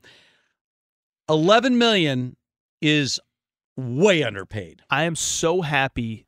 Uh, the, my favorite thing about NIL is that we now no longer hear people complaining about how much the, the, the head coaches make. Because right. one thing can be true. Should the players get more? Sure. But Nick Saban's value to the University of Alabama, to, as you said, the city of Tuscaloosa, to the state of Alabama is so huge. I'll give you a quick side story. I know we got to get to Fenley. I have an intern, goes to Alabama. He's from the state of New York. Why did he choose Alabama? Because he watched them every Saturday and he was like, that's an awesome place. That looks like a fun place to go play, to go to college for four years. If if Alabama is going five and seven and the stadium is half full because Nick Saban isn't the head coach, is that kid making the same decision? Probably not. By the way, Harvard, Yale, and then Princeton back in the late 1800s when they really created college football. The beginnings was all about recruitment for students. Interesting. So, from the earliest days of college football, good football teams are the ultimate recruiting tools for these universities. Interesting. And That's this is how Yale and Harvard got into it with this college football. Princeton saw that, hey, if we get into this college football team season and this whole venue, then it's going to help us recruiting students into our university. So that has always been a part of college football. Ask Notre Dame. Whoever heard of Notre Dame before Knute Rockne showed up and uh, created a football team? All right, let's find out what's. Uh, what's out there right now. Let's let's find out what's trending. And I know when you went to UNC Greensboro, same situation, drawn by their football program, uh, Bryan Fenley. So. Uh, the football team that is undefeated since 1895, wow. i.e., they have been an institution since the late 1800s and have never fielded a football team. Did that bother you at all in college? To uh... it, it did not. I did not get into Wake Forest, and so I was like, I want to go to Greensboro because I have family in the area, and knew that they played decent basketball. And so on my 20th birthday, when UNC Greensboro played Duke at Cameron Indoor, I borrowed my friend's ID, who was a student at Duke, and I went in cheering on UNCG in the Cameron Crazy section, and I knew Whoa. players on the team, and they were looking at me like, Bryan, what are you doing in enemy territory? I was like, I'm here to support you. Our team was up two to nothing in that game, and we never led the rest of the way. Mm. Isn't that interesting? There you how go. That worked out like mm. like because that. they had no fan support because they were all traders like you, Bryan Yeah, Fenley. Yeah, exactly. Yeah. So, speaking of names you might not know of but are starting to, Robert Saleh, of course, the head coach of the Jets, he is calling his third string quarterback, Chris Streveler, having one of the greatest preseasons Oh. in the history of football. Ah. And from what we saw today, he might have a good reason and excuse for why. Chris Streveler in the shotgun. Piron to his right. Takes the snap, drops back, lobs one, back left corner of the end zone. Caught! That's a Jet touchdown! Calvin Jackson! That gives the Jets the lead. Jets Radio Network. So they come back and win this game against the Giants, and it was a contest, 31 to 27, the final score, where it once again highlights what Streveler has done in the preseason. He has led Aaron and Steve touchdown winning drives in every single one of the Jets preseason games Wow. this year. They finished the preseason 3 0, and it was all because of Streveler acting late in ball games and getting scores. Whatever that means, and if it ever could ever translate to the regular season, that will soon be determined. But good for him on that part. Giants quarterback Tyrod Taylor actually got carted off the field and taken to the locker room after taking a big hit in the first half with what they're calling is a back injury. Lions and Steelers, the preseason game about to get started here at 4:30 Eastern. Also, the Seahawks, according to NFL Network, placing defensive back Trey Brown on the physically unable to perform list. Auburn, according to reports, naming TJ Finley as their starting quarterback. No going in- relation. no, no relation. It's an I instead of an E in Fenley, although I always will root anybody that has a name similar to mine. As far as Major League Baseball is concerned, some notable stories here, including Astros pitcher Justin Verlander leaving the game for Houston after three innings and 60 pitches with what the team is calling right calf discomfort. That ball game is scoreless against the Orioles in the bottom of the seventh. Also, the Rays scoring four runs in the eighth. They have extended that lead 12 to four against the Red Sox. Mike Trout, another day, another home run for him. The Angels are all over the Blue Jays, eight to two, top of the ninth there. Padres have fallen behind against the Royals 9 to 4 and while they in San Diego are second in the NL West the Dodgers are firmly in first. And they got it done today 8 to 1 against the Marlins as Mookie Betts with a leadoff home run for the Dodgers. And they had 7 times as many hits as Miami 14 to 2 and lastly Aaron and Steve. The Tour Championship is going on right now, and Scottie Scheffler on the back nine has relinquished sole possession of first. He is in a tie with Rory McIlroy, both are under or 21 under overall, and both are through 12 holes. McIlroy minus four today. And Scheffler plus two. So, going to be very interesting, Aaron and Steve, to see how this thing matriculates here as we've got a dogfight in this final nine. Well, I mean, this is like a dream for the PGA Tour, right? Yeah. With all the noise from the LIV Tour, here you are with the biggest single payday by far of the PGA season on the line. And you got Scottie Scheffler, the world's number one, and Rory McIlroy tied right now with six holes to play. Um, PGA's back, baby. I mean, th- th- this could not play out any better for the PGA. So uh, I saw where uh, Roy just missed a putt right now. So anyway, uh, great stuff as always, Bryan Fenley. By the way, quick quick question to you, Brian. Yeah, sure. So you mentioned that a Finley is close to a Finley, Mm-hmm. and I, I don't know, maybe I'm wrong. There are more Finleys than Fenleys. Correct. And there are many professional f- athletes with the last name Finley. now, is there Finley- is there a possibility in your family tree that at some point somebody misspelled Finley and put an e instead of an i? Probably. and then Because- suddenly Finley became Finley. because there's all these Finleys that are pro athletes. Yeah. Michael Finley, Chuck Finley, Steve, Finley. Finley, yeah. And I'm thinking to myself, why can't there be a Finley? And I think, well, maybe I have hope because I'm distant relatives to Right. a Finley out there. Somebody give me some athletic genes. Yeah, I mean, uh, well, I believe me, I know the feeling. Uh, Yes. I, I know the feeling. Fortunately for my children, I actually married somebody that had athletic genes. So my kids, especially my daughter, my youngest, were insane athlete. It was all foreign to me. Wow. I wasn't I'm like a. Aaron Torres, you no. I'm just a little. Uh, my wife is. Uh, we're not producing any NFL play. It was funny. I was talking to somebody about this the other day. Is like the whole. We don't have kids, but it's like the whole. Oh, can kids play football? I'm like. If my son wants to play football, like the only way you're going to have long term problems is if you're playing until you're 35 and have a 15 year NFL career. If you saw my wife, she's about five foot one.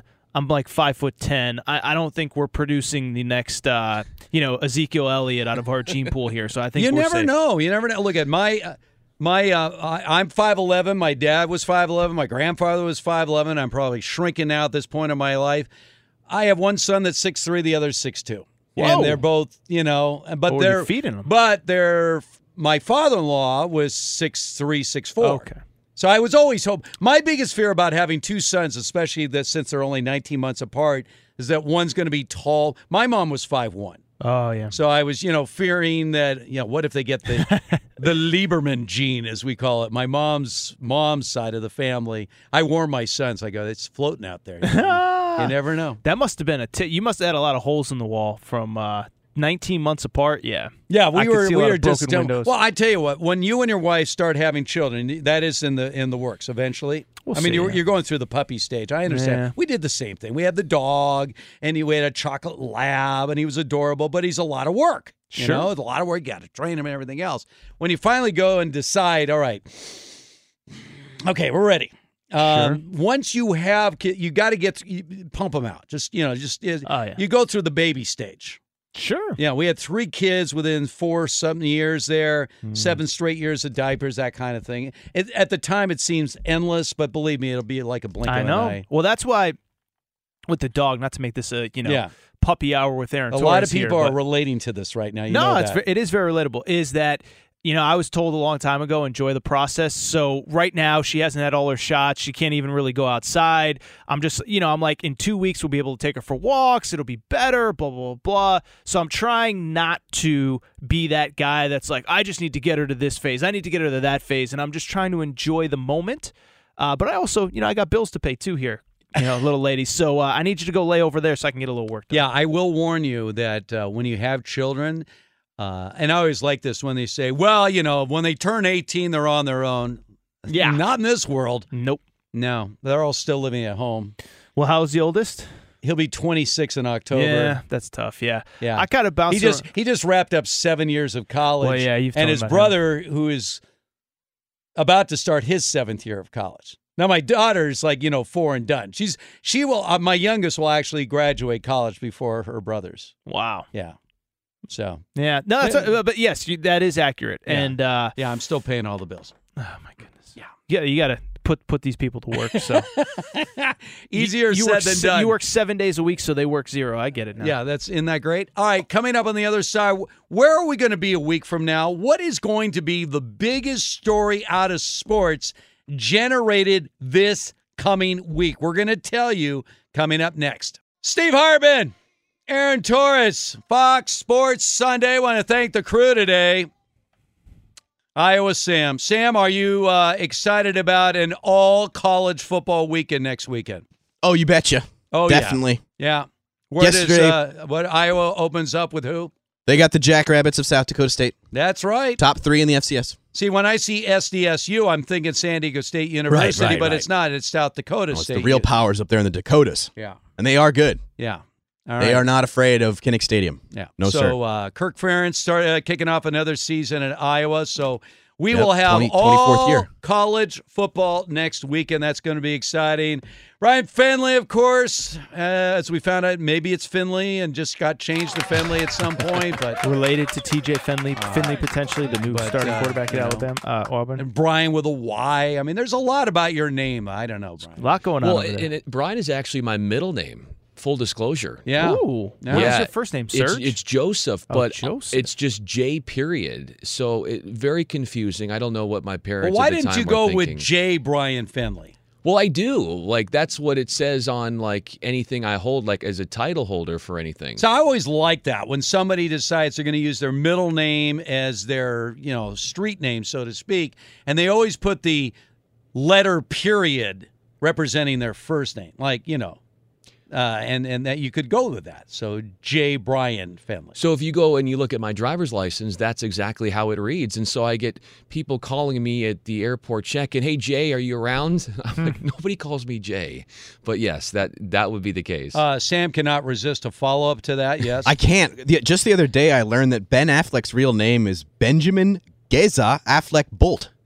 Do you guys have any idea about that? Never heard of it. Wow. Yeah, I don't even know how to pronounce his middle name. It's like Geza. All right. Well, people call me Yeah. Steve Hartman, Yeah, but that's you you. know what my real name is? Steve Hartman. Steve Hartman. Wow. Uh, so there it is.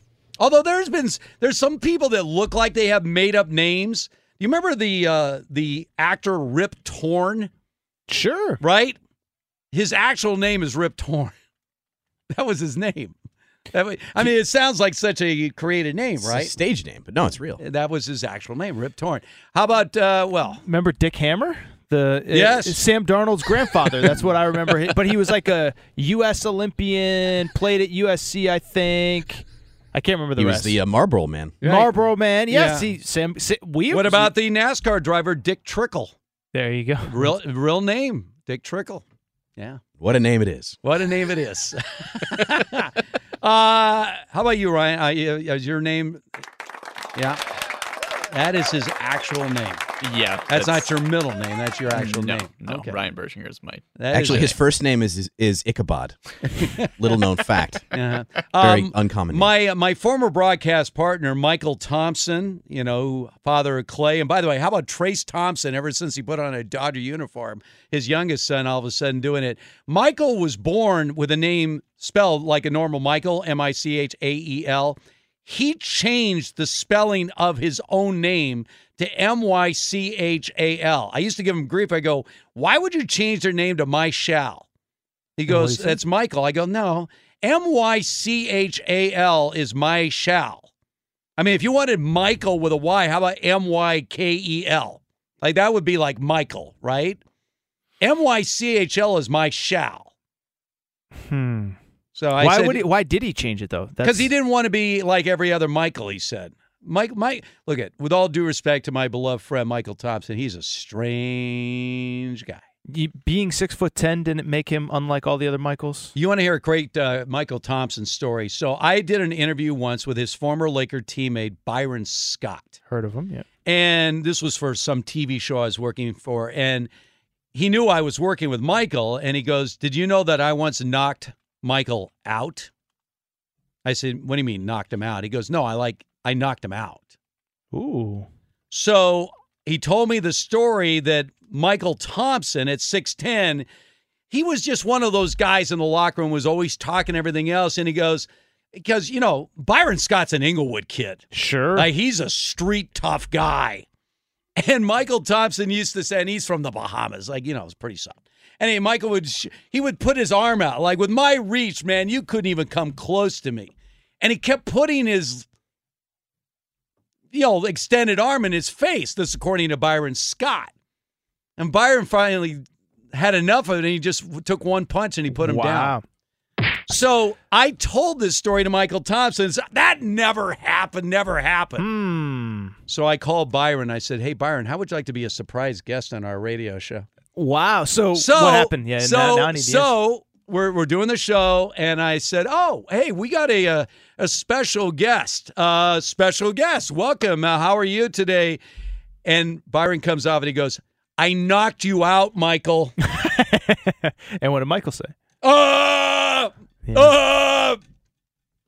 Oh. Yeah. So anyway, So I learned today you've you've interviewed Byron Scott, Yes. Buzz Aldrin. Buzz Aldrin. Yeah. That was the most random one of all. See, see, you're like the anti Arnie Spanier. Arnie Spanier's got a lot of stories, but none of them are good. Yours are actually good. Like, oh, I met Buzz Aldrin one time. Uh, we just Yeah. talked about walking on the moon. Yeah. that's pretty cool. Well, he was talking about when I was with Buzz, talking about he and Neil Armstrong are trying to land this lunar module and they overshot their landing point. I mean, these are the first two, right? Wow. And they've got to land this thing flat. And as they're trying to get this thing down, they have X amount of fuel to get it down. They Mhm. can't exceed that. So they're literally on a countdown. And Neil Armstrong is trying to navigate this thing, trying to find a, all the. and Buzz says, all I see below us is rocks, like Wow. just rocks everywhere. And he's thinking, I can't scream at Neil to like, dude, get this thing down. I got to play it cool, and we got 40 seconds to go. And he says Neil's not even sweating; he's just looking around like. Mm, mm, mm, "Mm, Finally, he's like he starts to bring it down. They're like 10 seconds, and this thing lands like at five on the only flat spot without rocks on the entire surface. There you go. Now Things that's you only you talk listen- about pressure.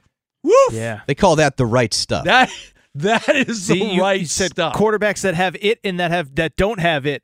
Uh, Neil Armstrong has it, is what you're telling me. Neil Armstrong had it, uh, and so did Buzz Aldrin. And no, it wasn't staged in some Hollywood studio. Okay, I know that I've Sam, that you're rumor. a, you're a big guy in believing in that. Like, in, in our moon. no, I was never saying thank you for uh, mentioning Yeah. that because people you actually very much. believe that. Uh, Aaron, great stuff with you, man. Thank Can't you. wait till our next time to hang it out. Hey, just keep it right here. More coming on Fox Sports Radio. At Bet365, we don't do ordinary. We believe that every sport should be epic. Every home run, every hit, every inning, every play. From the moments that are legendary to the ones that fly under the radar. Whether it's a walk-off grand slam or a base hit to center field. Whatever the sport, whatever the moment, it's never ordinary at Bet365. 21 plus only must be present in Ohio. If you or someone you know has a gambling problem and wants help, call 1-800-GAMBLER. I'm Katya Adler, host of The Global Story. Over the last 25 years, I've covered conflicts in the Middle East, political and economic crises in Europe, drug cartels in Mexico. Now I'm covering the stories behind the news all over the world in conversation with those who break it. Join me Monday to Friday to find out what's happening, why, and what it all means. Follow The Global Story from the BBC wherever you listen to podcasts. Xfinity has free premium networks for everyone this month, no matter what kind of entertainment you love. Addicted to true crime? Catch killer cases and more spine-tingling shows on A&E Crime Central. Crave adventure? Explore Asian action movies on Hi-YAH. Searching for something extreme? Check out skating, snowboarding, and more on Fuel TV Plus, the global home of action sports. And find crowd-pleasing bops on iHeartRadio's Hit Nation playlist. There's new free shows and movies to love every week. Say free this week in your Xfinity voice remote. This is Malcolm Gladwell from Revisionist History. eBay Motors is here for the ride. With some elbow grease, fresh installs, and a whole lot of love, you transformed 100,000 miles and a body full of rust into a drive that's all your own. Brake kits, LED headlights, whatever you need, eBay Motors has it. And with eBay Guaranteed Fit, it's guaranteed to fit your ride the first time, every time, or your money back. Plus, at these prices, you're burning rubber, not cash. Keep your ride or die alive at ebaymotors.com. Eligible items only, exclusions apply.